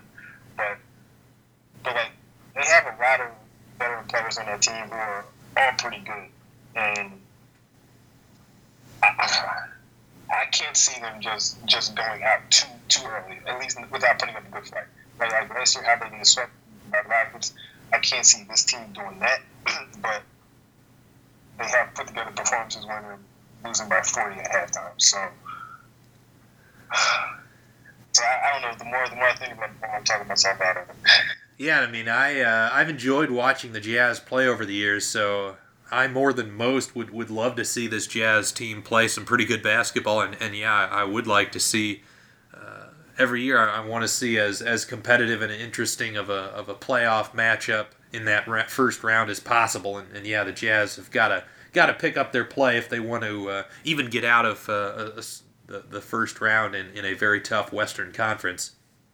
But uh, my my next team in this tier is the Miami Heat. the Heat have been a, a very pleasant surprise. If the season ended today, they'd be uh, they would have home court advantage in the in the first round of the postseason. They uh, they've been pretty good on both ends of the floor, above average. But my my concern, and again, is another thing I mentioned uh, the episode with James Trigger. We we talked about the Jazz and the Heat, and the Heat's three point luck on both ends of the floor has been uh, has been quite prevalent. They're they're making more threes than you would expect, and the, opponents are shooting much worse than you would expect from downtown, and they give up a ton of opponent threes in terms of the percentage of shot attempts. So the that combined with the fact that uh, this team just feels like they're they're a piece away from truly being on par as far as the talent with those top teams in the East. I don't quite see it, but they are also a team that, that could make a trade to, to upgrade the roster. Yeah, I was, I was just about to say that. I, I don't think a trade for uh, for an upgrade is out of the question for the for the Heat. But I mean, as long as Duncan Robinson shoots all the all their threes, I don't know if the three point luck is gonna is gonna go away on that. But um, yeah, like they they've just had a lot of guys you wouldn't expect the contribution from, just contributing in a major way.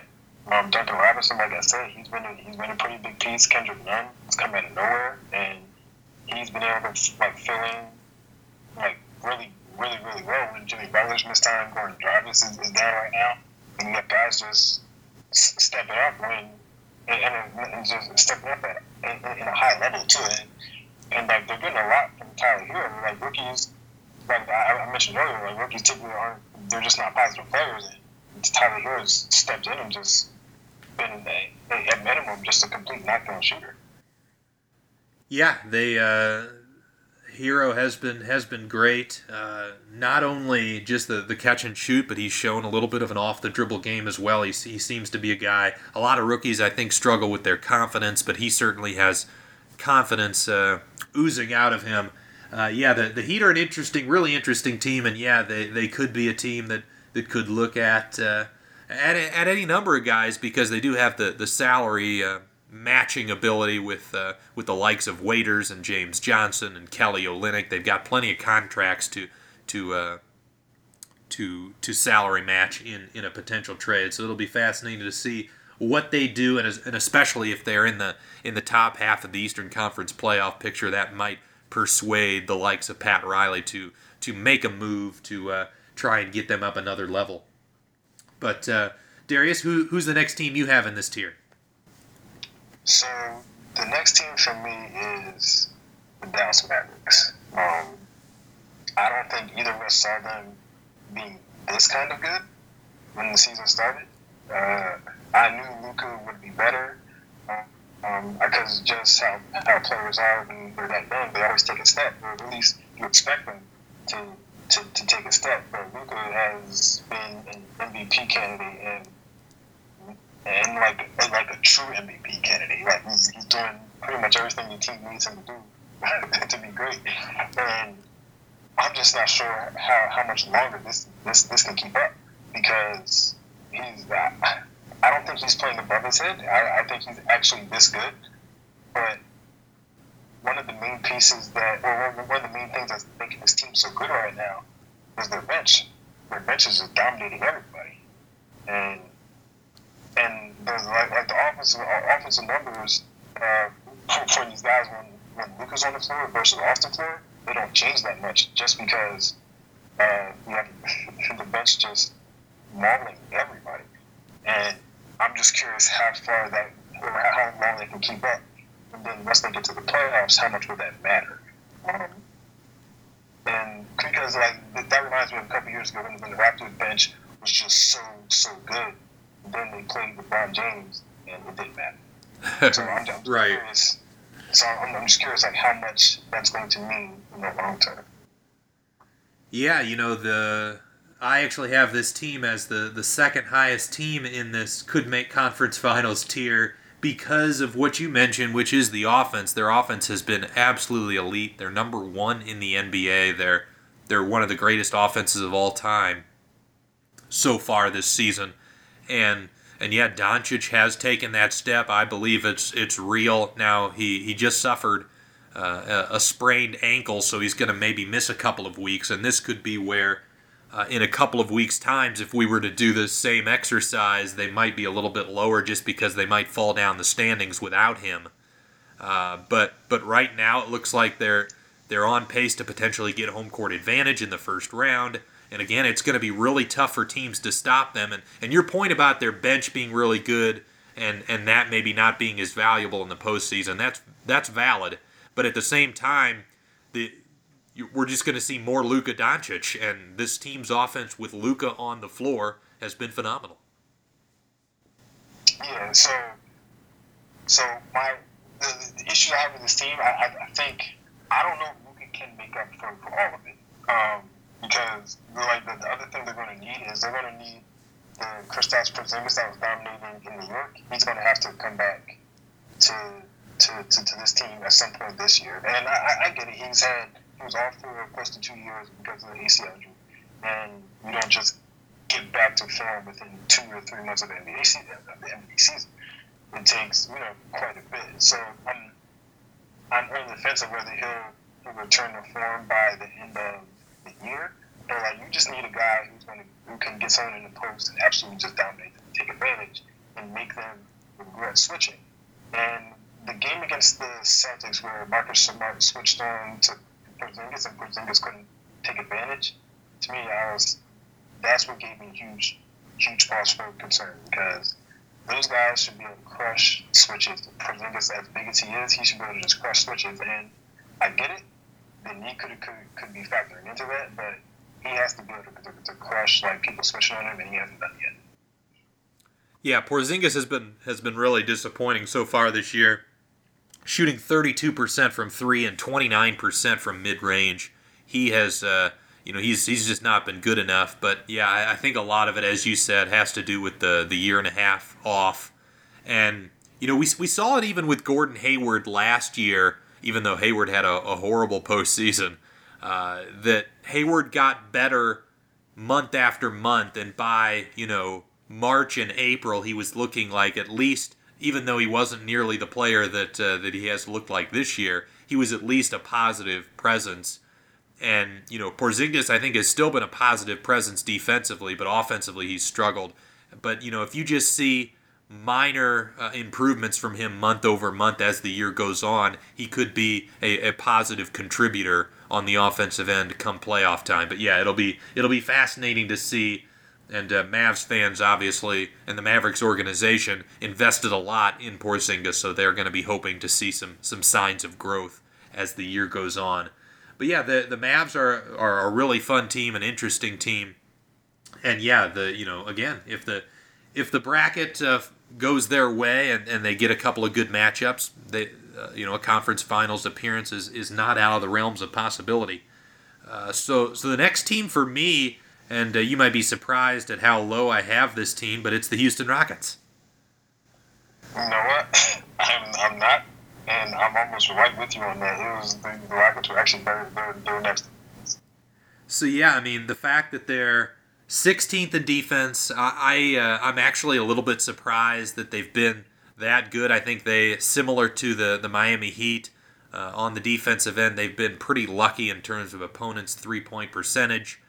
Uh, so you know, I think to to to compete for NBA titles, you've got to have basically you got to be top ten on both ends of the floor, or you've got to be so elite on one end that uh, and and average on the other. But this this Rockets offense, I don't think has been quite as good as years past. I think the uh, the Westbrook experiment has has not gone great. You know that we've seen in in late uh, late game situations, multiple really good teams like the Bucks and the Clippers double off of Westbrook, and Westbrook hasn't been able to make them pay. Uh, and and yeah, the, the defense is a is a major concern, as I expected with the likes of having Westbrook and Harden as your uh, as your defensive backcourt. Yeah, and I, I, I don't want to like just uh, undersell what James Harden is doing because averaging 40 is by no means easy and it should be appreciated. But in terms of just like having how well this team would do later in the season, it's all smoke and mirrors because I think Mike Malone kind of laid the groundwork is we're just going to double you as soon as you cross the floor with uh, Russell Westbrook's guy, and we're going to make him have to beat us. And as we've seen from years past in Oklahoma City, if if you do everything you can to get the ball out of James Harden's hands and force one of those other guys to beat you, I don't I don't see how this goes well for the Rockets. I mean, can they can they win their first round matchup? Sure. But now when you, if you have to do this against the Clippers or the Lakers or even the Nuggets, I don't think you can win four out of seven times like that. And it all comes back down to the trade for Russell Westbrook. like they're going to use his man to, double James. Yep. Uh, I mean, I I don't expect teams in the postseason to go as crazy as what like what you referenced the Nuggets did and just double him every possession when he gets past half court. But for me, the concern is in a close game. You know, in in a seven game series against two evenly matched teams, there's going to be two or three games that come down to the wire, and and you've got to you've got to go two two and one or three and zero oh in those games to likely win the series. And even if teams throw it in the last couple of minutes and, and throw a couple of double teams. I just don't trust Westbrook's going to make the make those shots and make the right plays to to uh, to make defenses really pay for that. And the other thing is, at the end of games, you know, you've got players that are tired. You start to walk the ball up the floor more, and those double teams start to come with say eight seconds on the shot clock as opposed to 16. And then, you know, you even if you've got a four on three situation, you're you know the clock is against you. Yeah, and and the, the other thing is like in the playoffs, James Harden has obviously had his struggles, which I don't think, which I'm pretty sure everybody's aware of that. But it, it's it's going to come down to if if we're not going to W, we're going to play you straight up. Then you're going to go going against if it's the Clippers, you're going to have Paul George or Kawhi, or with Patrick Beverley, or if it's the Lakers, Danny Green, or one of their other really good defenders is that step back going to be working for, for four out of seven games? And history has shown us no. And if he's going to go back to it again, I'm going to have to let him. Like, I, I don't think his step back is efficient when it, when it comes down time for the playoffs. Yep, I think referees are uh, you know a little more hesitant to blow the whistles on those three point foul calls. Uh, you know, obviously the defenses are better, so uh, you know those those shots are more contested, and then you've also got just the factor of the the playoff games are more intense, so there's more mental fatigue, there's more physical fatigue, so those shots don't go down quite as often as they do for him in the regular season. But I'm glad you mentioned what he's doing, though. You know, and he's really the only reason why this team is even in this category for me. Like they they really shouldn't be but uh, he has just been so sensational that I mean they're they're third in the NBA in offense despite you know this rest of this roster is not that talented offensively, especially when you consider that Eric Gordon has missed so much time. Yeah, like PJ Tucker is a really valuable NBA player, but I don't think he would have the value that he had on any other team, right? That he has here because he's he stands in the corner and he would not miss that corner three. And James Harden and and uh, Westbrook too. They'll they'll find him for, for that three so so often. And and, and you have plenty plenty of guys like like even Ben McLemore. Like Ben Ben McLemore was he was out of the league I thought. And then now he resurfaced with the Rockets and it looks like he's relevant Right. Yeah. You mentioning PJ Tucker, he's able to probably just in, in practice and in, in the off season just focus on on practicing those corner threes because as you mentioned, uh, especially Harden is so good at getting him the ball there in those spots, whereas most teams he he'd be he wouldn't be even getting two to three open looks, and on this team he's getting four or five every game. Uh, but uh, yeah, let's let's move on to, to the next team on my list, and, and that is the the Toronto Raptors. And and the reason why this team I think has has the capability of maybe getting to a conference finals is the defensive end of the floor. They're second on uh, they're second in defensive rating in the NBA, and uh, they they've got a guy in Marc Gasol that has shown that against you know if they were to go up against the Philadelphia 76ers can shut Joel Embiid down. Yeah, and that's that's that's the reason why I have them. I, I think our, our lists are starting to mirror each other now because I have them. I have them in the, in the spot as well. Um, Pascal Siakam taking another step is huge for this team. Um, he's he's just been so good, and with with Marcus manning uh, manning, the, the paint, I can I, if they were to get the Sixers, I don't think it's as easy as a series as a lot of people in Philly would like to think. Um, and, and, and then Fred, Fred VanVleet has just been. It, it, it's it's to me it's, it's strange. Like I don't think he was, he was this good even in the middle of last year. And then as soon as the the series hit with the Warriors, he just turned into this all star level player, and he's been at that level ever since. I think he's he's the one of the main reasons that this team is just they just look so good. Yeah, I uh, I'm gonna do a little promotion of some of my own stuff, but I just recently did three articles for thedraftclass.com on the Toronto Raptors. So uh, any of you listening, I uh, would love if you would check that out, and, and, any feedback you give me would be great. But but yeah, I, I just did a, a, huge deep dive on the Raptors. They've been really interesting. Yeah, Fred VanVleet has been has been great stepping into the starting lineup. Uh, they, they've had some struggles offensively from the likes of, of Gasol and Ibaka, especially in the two point range. Uh, so that has maybe kept their offense back a little bit. But Siakam's ascension into a superstar level player has has really allowed this team to allowed all of these guys on this roster to kind of take up similar roles to what they had last year. And this team has been good enough. You know, they're they're sitting Again, we're recording on, on Monday afternoon. They're sitting at 17 and 8 right now. They've been good enough that potentially Masai Ujiri, the general manager, might consider making a buy now move when everyone in this offseason was expecting the Raptors to sell at the deadline.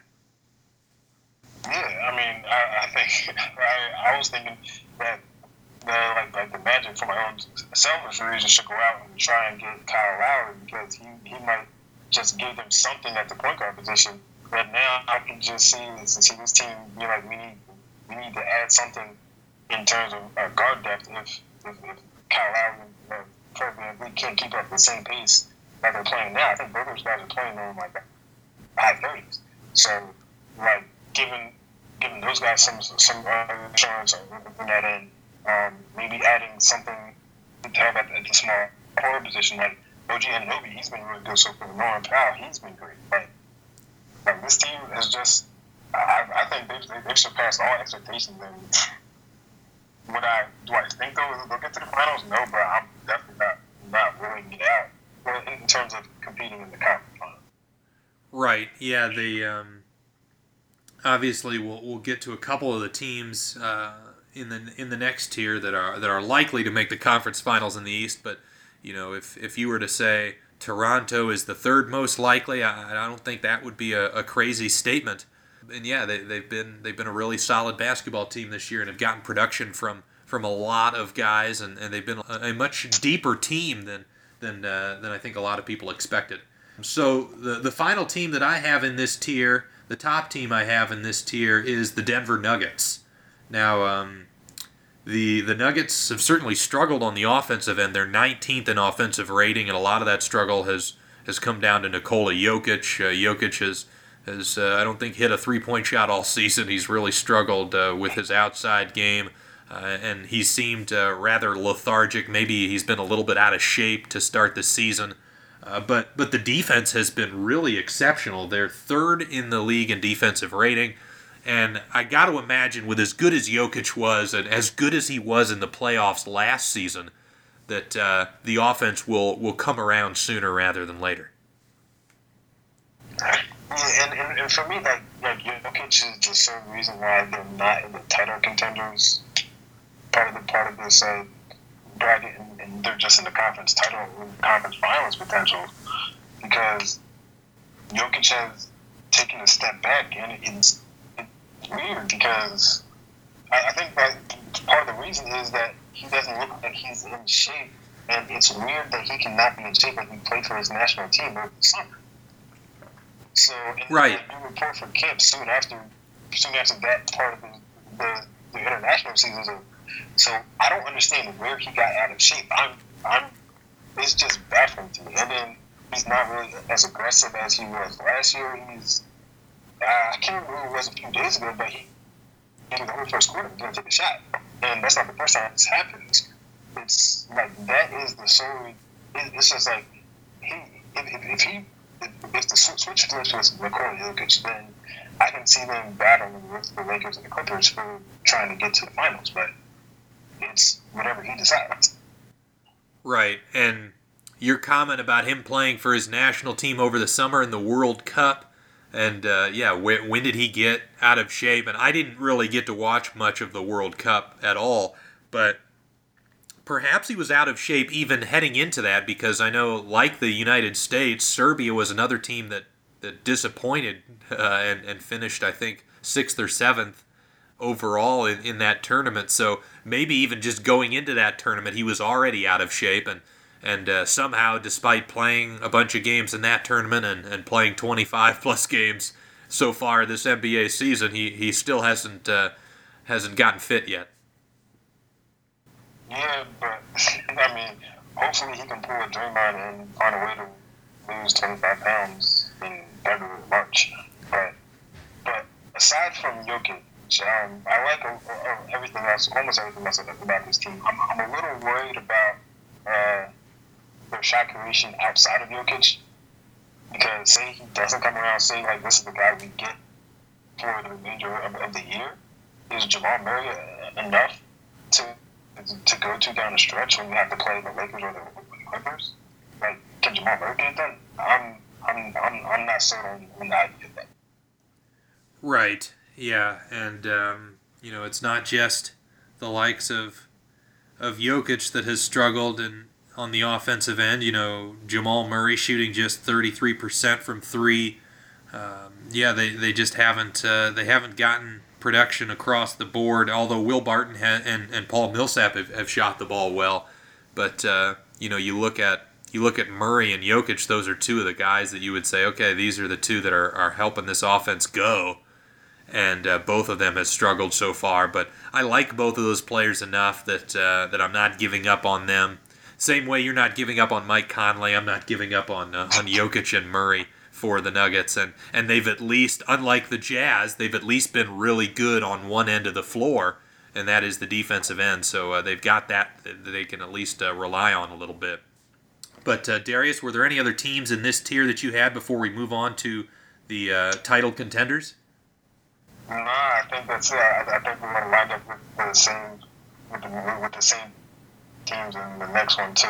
Okay, so we've got so uh, we've we've got five teams left then, and uh, the the team at the bottom of this tier that I have as a title contender, and I, I was kind of su- I'm, I'm kind of surprised that you also have this group because uh, I thought this was kind of going out of the box, but I've got the Boston Celtics in the title contender mix. Yeah, so I, I don't know what it is, but I just have, I just have a soft spot for the Celtics. I always have, maybe it's because I'm just still fond of the KG Ray Allen era.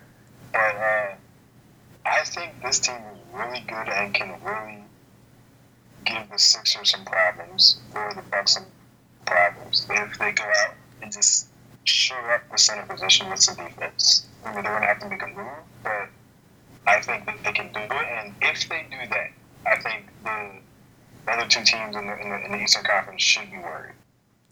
Yeah, I, I completely agree with you. I mean, the Celtics right now are fifth on offense, sixth in defense, and yeah, uh, a potential trade for a center, I think, is what could put this team into the category of uh, actual title contender. And they've, of course, got that Memphis pick, that, that Memphis Grizzlies pick as a trade asset. I think they would probably have to include Marcus Smart to make any sort of a deal work, but um, as, as great as Marcus Smart has been defensively, the improvements of the likes of Jaylen Brown and Jayson Tatum on that end of the floor, the um, the fact that Gordon Hayward looks healthy on both ends. Uh, you know, I think the Celtics could still be a pretty darn good defense even without the likes of Smart. And for all the talk of, of Marcus Smart uh, being a good shooter now, he's shooting just 34% on threes this season. So uh, if he's the guy that they have to offload to, to bring in a legitimate starting center, uh, I think they, they have to do it. Yeah, I, I, I hate the idea of having to trade him, but it, it would be something that they would have to do because the center is the piece they need. Marcus Smart, as, as valuable as he is, they could definitely withstand losing him.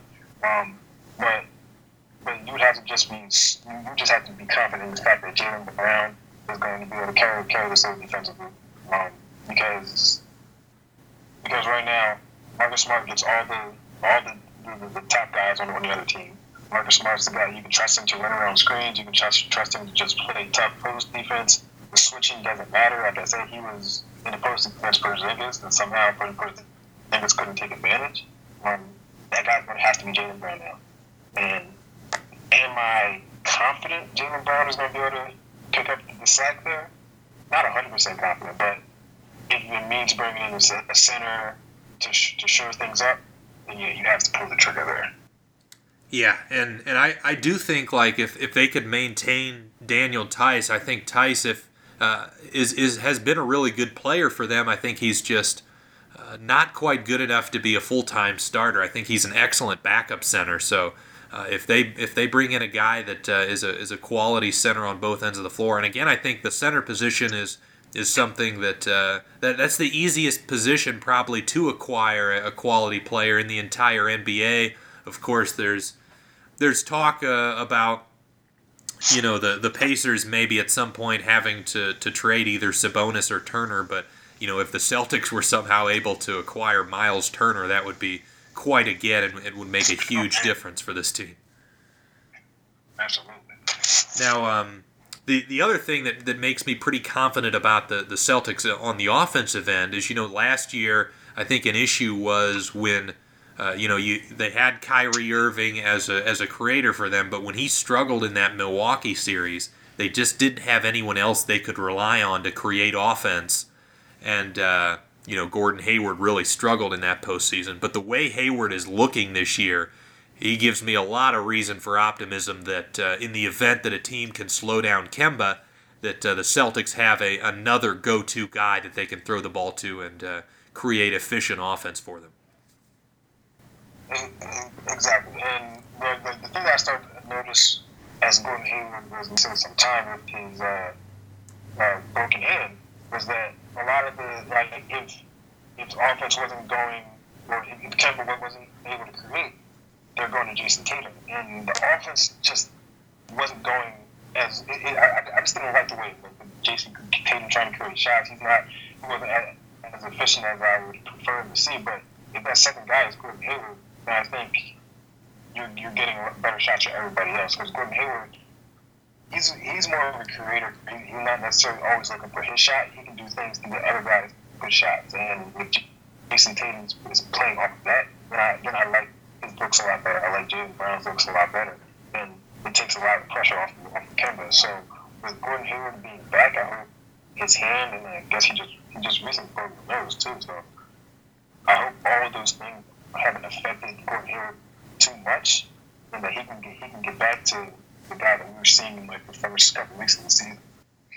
Yeah, and you know Kemba playing off the ball has been pretty effective. They've utilized him running off of screens, and, and he's looked comfortable in that role as well. So yeah, they, the Celtics look pretty good, and, and yeah, I think we're both in, in, in agreement as far as uh, that that basketball team. So Darius, let's move on to to your number four team on your list. So my number four team, man, I give them a lot of slack, and I, I, I give them a lot of. Uh, I, I, it, it gets a lot of uh, bad publicity from me, probably because I'm from the city. But the Sixers are they're just an overwhelmingly dominant team with, in terms of talent. But if they don't find uh, a solution offensively by the time the playoffs roll around, the, the city's going to be very disappointed again as seen in throughout the season, as seen as throughout the season, like the defense is just it, it dominant at times, but the past couple weeks, the offense, when it comes down to fourth quarter situations, is just disgusting. It's it's difficult to watch. Yeah, they're they're a fascinating team. Obviously, everyone knew they were going to be a dominant defensive group, and, and that has shown true. They're they're fourth in defensive rating. The offense is 12th, um, but as you were stating, that might be more for the first three quarters. A lot of times in the fourth, things bog down, and uh, they have they have struggled at times. You know, when you don't get out in transition as much. Ben Simmons has been a, a bit of a disappointment, and yeah, when they don't have, uh, you know, when they're going up against a team that has a guy that can slow down Embiid, they don't necessarily have a lot of options offensively. Yeah, and and that was that was the issue with, with Toronto. I, they played twice this year, and Toronto won the first matchup where Embiid scored zero points. Um, now that's definitely um, I don't, I expect Embiid to ever score zero points again this long. But that just speaks to what Marcus Gasol or how much Marcus Gasol can frustrate Embiid to the point that that in his own head and scores zero points. In the second matchup, Embiid only had ten points, but he's but it, the point is that he, he struggled again. And if Embiid can't dominate you, then where does this team go? Um, Josh Richardson, he's a very good player, but I don't know if when it comes down to the playoffs, do you want Josh Richardson to be your, I guess, Jimmy Butler type of guy? Um, we know Ben Simmons, as, as, as much as he's as much praise as, he, as he's getting for being 100 percent from, from three point range here, um, he's still not great. ben Simmons isn't great, and I don't like the the, the floor that this team has. The ceiling, I, I, I think, is potentially they're holding up the with Brian Truth, but the floor, um, I'm very pessimistic about that. Interesting. So, yeah, I mean, uh, my thoughts on this team hasn't changed much. I thought they were going to be a, a lesser regular season team because of the offensive struggles, but then when it gets to the playoffs, you get into a seven game series, you allow all of these super talented, long, athletic defenders that the Sixers rosters have to to focus in on an opponent's tendencies, their playbook. Uh, you know, you talk about a guy like Matisse Thybulle, he's shooting 47% from three. Obviously, I expect that to go down, but the fact that you know if he's able to make enough shots that he can be a guy on the floor as well, that's just another monster defender that they can put out there in a series that can make life miserable on any opponent they face. And like we saw in that series against the Raptors, you know, they made Fred VanVleet uh, look like uh, an elementary school basketball player. They, you know, they, they make things tough on any small guard. And, you know, you, you talk about the teams that they might face, they can make life miserable on the likes of, of Middleton and Bledsoe for Milwaukee, you know, on the likes of, of Kemba Walker for Boston. And you shut off those, uh, those uh, offensive threats for opposing teams, and, and things can get really difficult. And, and Philly's offense only has to be okay potentially for them to get through. And all those things I, I, agree with, and they're they're true, but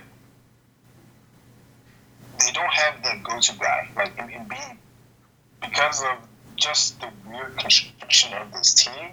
Not to say that is wrong. It's just that you just have you know six step who lives in the paint. You have a power forward who he, he can play outside, but you know he's he's that's not where I, I don't think Horford just like he prefers to be out there. It's just you have a lot of guys who prefer to be closer to, to, to the basket. So where are you going to for consistent offense, or at least an easy for the bucket? Because I don't know if if, if Embiid's going against a guy who can he can't just bully like Gasol, then I don't think his his offense is particularly easy. I don't think uh, Ben Simmons creates particularly easy offense. Tobias Harris is, I mean, he's going to have to be looked at maybe as a closer, but I don't know how confident I feel about that. It's just I don't know where the, the easy offense comes from if it's a playoff situation is for quarter and you're down five with a minute and a half to go. Yeah, no, I, I I agree with all of those concerns. You know, it can't be overstated the the role that Butler played in, in crunch time for that team, and also JJ Redick through, you know, most of every playoff game. His ability to attract multiple defenders off of just a simple down screen was so valuable for that team's offense. yeah, the the offense is going to be a struggle. The the thing for me though is you look at you look at offensive rebound, you look at uh, how good their defense is going to be, and they're going to get a lot of live ball, you know, turnover, transition opportunities to, to potentially create some offense. And also, they've got enough guys that even if you don't like a Tobias Harris or a Josh Richardson uh, as a, as a as a creator, those guys are tall enough they can get their shots off. And sometimes just just getting the ball up at the hoop, you know, you you, you might get fortunate. One guy might get hot for a certain game, and and again over a seven game series, if they get a different guy getting hot each game, that could be just enough offense to, to push them through. But but certainly it'll be fascinating. I, I expect some some defensive battles when, when they get into the postseason for sure. But uh, let's move on now to uh, my number three team on my list, and that is the Los Angeles Lakers. Oh yeah, I think I think we're we're in agreement there. That's my number three team as well. Okay, so the the Lakers are sitting at fourth in offense, fifth in defense. They've got a 24 and three record. They've been incredibly impressive, and uh, they're expected right now to win 62 games this season. So, uh, yeah, Darius, what has uh, what has been your thoughts on the Lakers? And given how impressive their record is, why are are they sitting at only number three? Because they played a very soft schedule. Now, don't get me wrong; they're absolutely crushing everybody in front of them as as they should. And I don't think this team is a lightweight by any stretch of the, the imagination. But their schedule hasn't been particularly tough. So I'm, I don't know if I'm willing to say that they're better than the other two teams left. But uh, I'm, I mean, my mind's definitely open to the idea that they are. But I'm just not going to put them there yet just because they've dominated the likes of the Hawks several times and the Warriors and the Kings. I want to see them against you know some some better teams first. Absolutely, uh, they uh, as you said they they've beat the teams in front of them, which is all that you can do. But yeah, it'll be it'll be interesting to see. Despite the, the 24 and three record, there's a reason they're only projected for 62 wins, even though that would be I think right now they're on pace to get around 69 or 70, but. Uh, you know, if they if they kept up this same record for the rest of the year. Uh, but but yeah, they they've been really good on both ends of the floor. LeBron James has looked really really darn good. Anthony Davis is uh, you know my favorite right now for defensive player of the year. Uh, yeah, the, as far as um, you know, prior to the season, I didn't have this high of expectations, and and they've jumped into consideration in that top two at the very least. So uh, yeah, they they've been real impressive. So moving on to uh, again, we've got two teams left, and uh, if you haven't figured out yet, the the last two teams are the Bucks and the Clippers. But Darius, which team do you have at number two? Reluctantly, I'm going to say the Milwaukee Bucks are number two. Okay, we're in total agreement for all of our top five.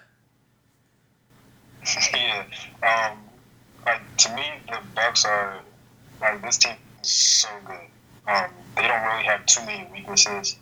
It's just the simple fact that uh, uh, the Clippers just have two two amazing All Stars on the team, and the Bucks have one amazing All Star on their team. Um, Khris, Khris Middleton's a solid player, but I don't know if I'm, I'm, I'm not ready to say that he's going to be the number two to put them over the hump.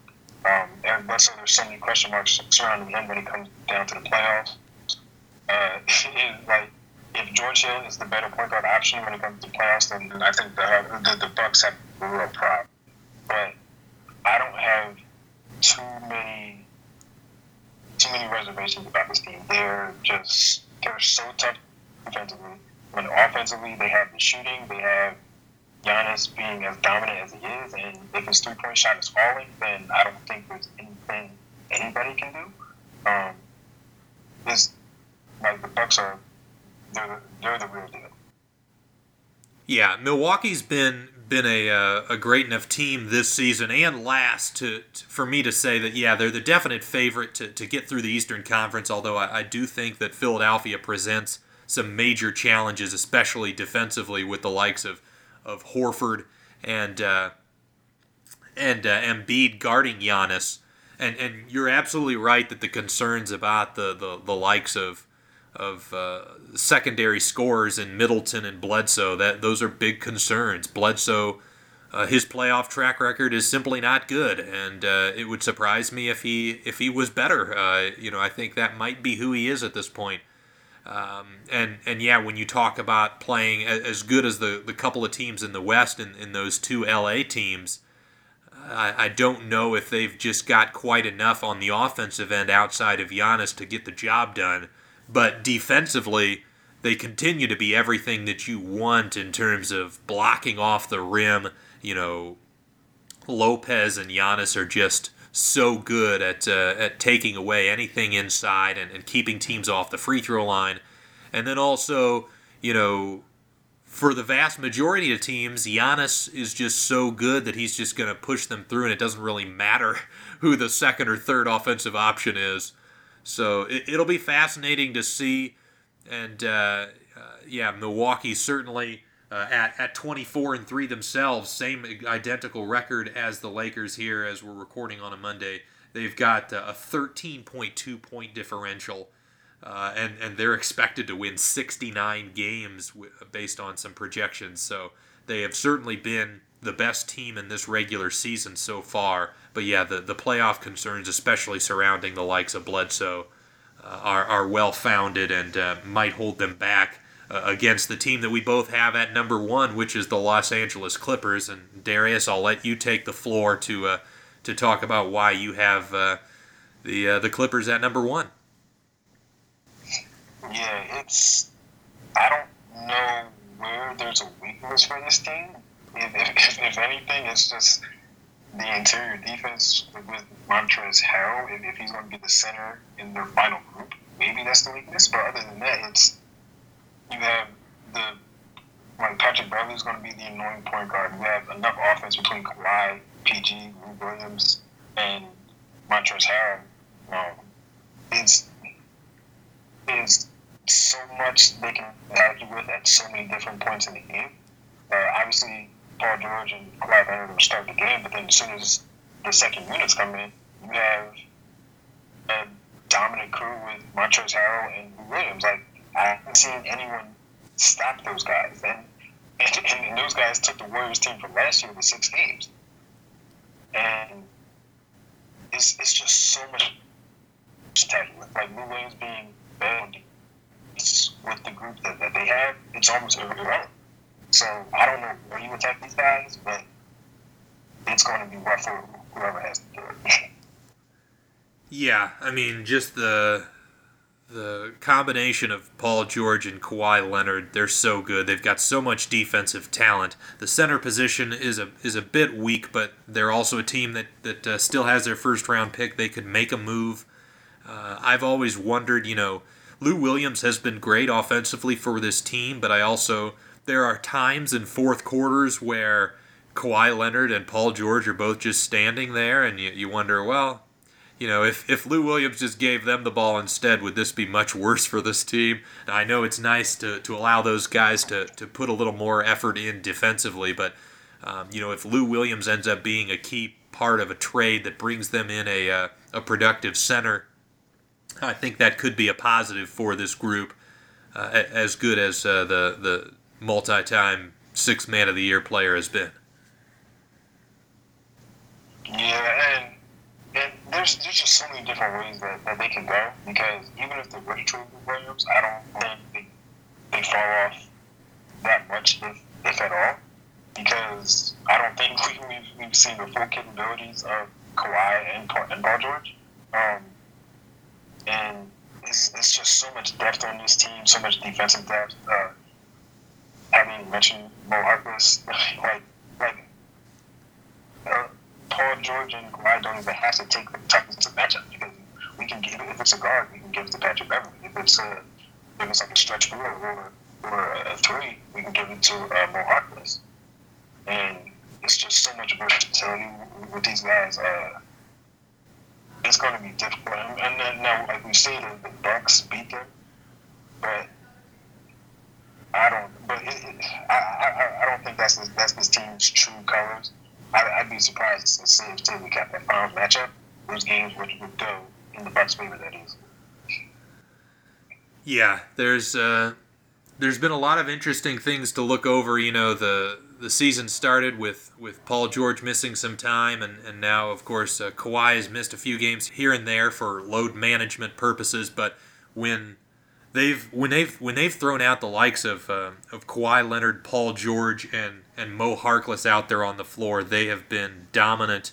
Lineups with Lou Williams, Paul George, Kawhi Leonard, Mo Harkless, and Montrezl Harrell have outscored opponents by 37.3 points per 100 possessions. Now that's in limited sample size, but uh, the, those lineups with those three wings are just so deadly.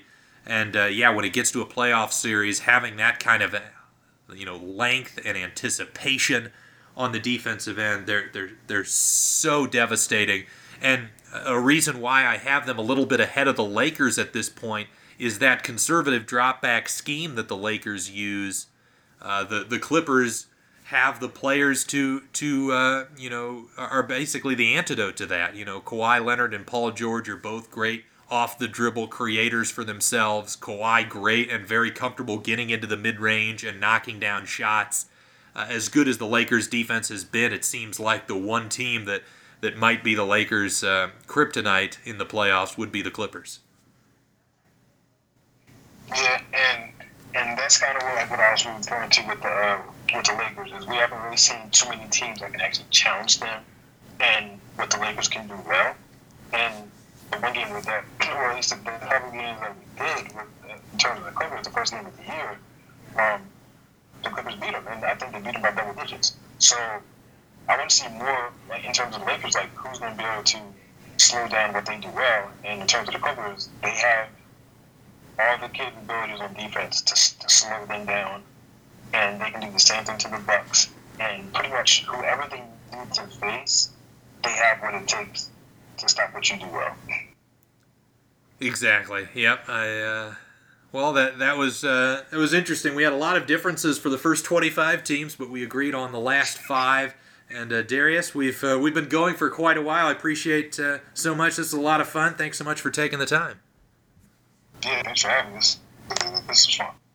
Thanks so much for listening to Duncan Dynasty. Uh, if you'd like to support the show, you can uh, you can subscribe to the program on iTunes. If you can leave a, uh, a rating and review, that would be greatly appreciated as well. Uh, the show is also now on Spotify. Uh, if you can uh, give the show a follow, again a rating on there, that that really helps a lot. If if you've got any questions or comments or or ideas for for future episodes, you can contact me uh, on Twitter at Garrett Bouguet, and also uh, my email is g-bouguet at onu.edu. So uh, feel free to uh, to uh, give me any of your ideas. I, I love to hear from uh, from the people listening to the program, and enjoy the next week of the NBA calendar, and have a great rest of your day.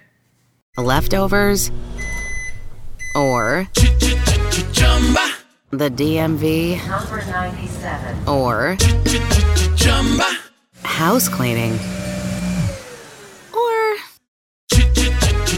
Chumba Casino always brings the fun. Play over a hundred different games online for free from anywhere. You could redeem some serious prizes. Chumba. ChumbaCasino.com. Live the Chumba life. No purchase necessary. Void where prohibited by law. T plus terms and conditions apply. See website for details. Mobile phone companies say they offer home internet. But if their internet comes from a cell phone network, you should know. It's just phone internet, not home internet. Keep your home up to speed with Cox. Cox internet is faster and has more reliable download speeds than 5G home internet. Cox is the real home internet you're looking for. Based on Cox analysis of Ookla speed test intelligence data Q3 2022 and Cox serviceable areas, visit cox.com/internet for details.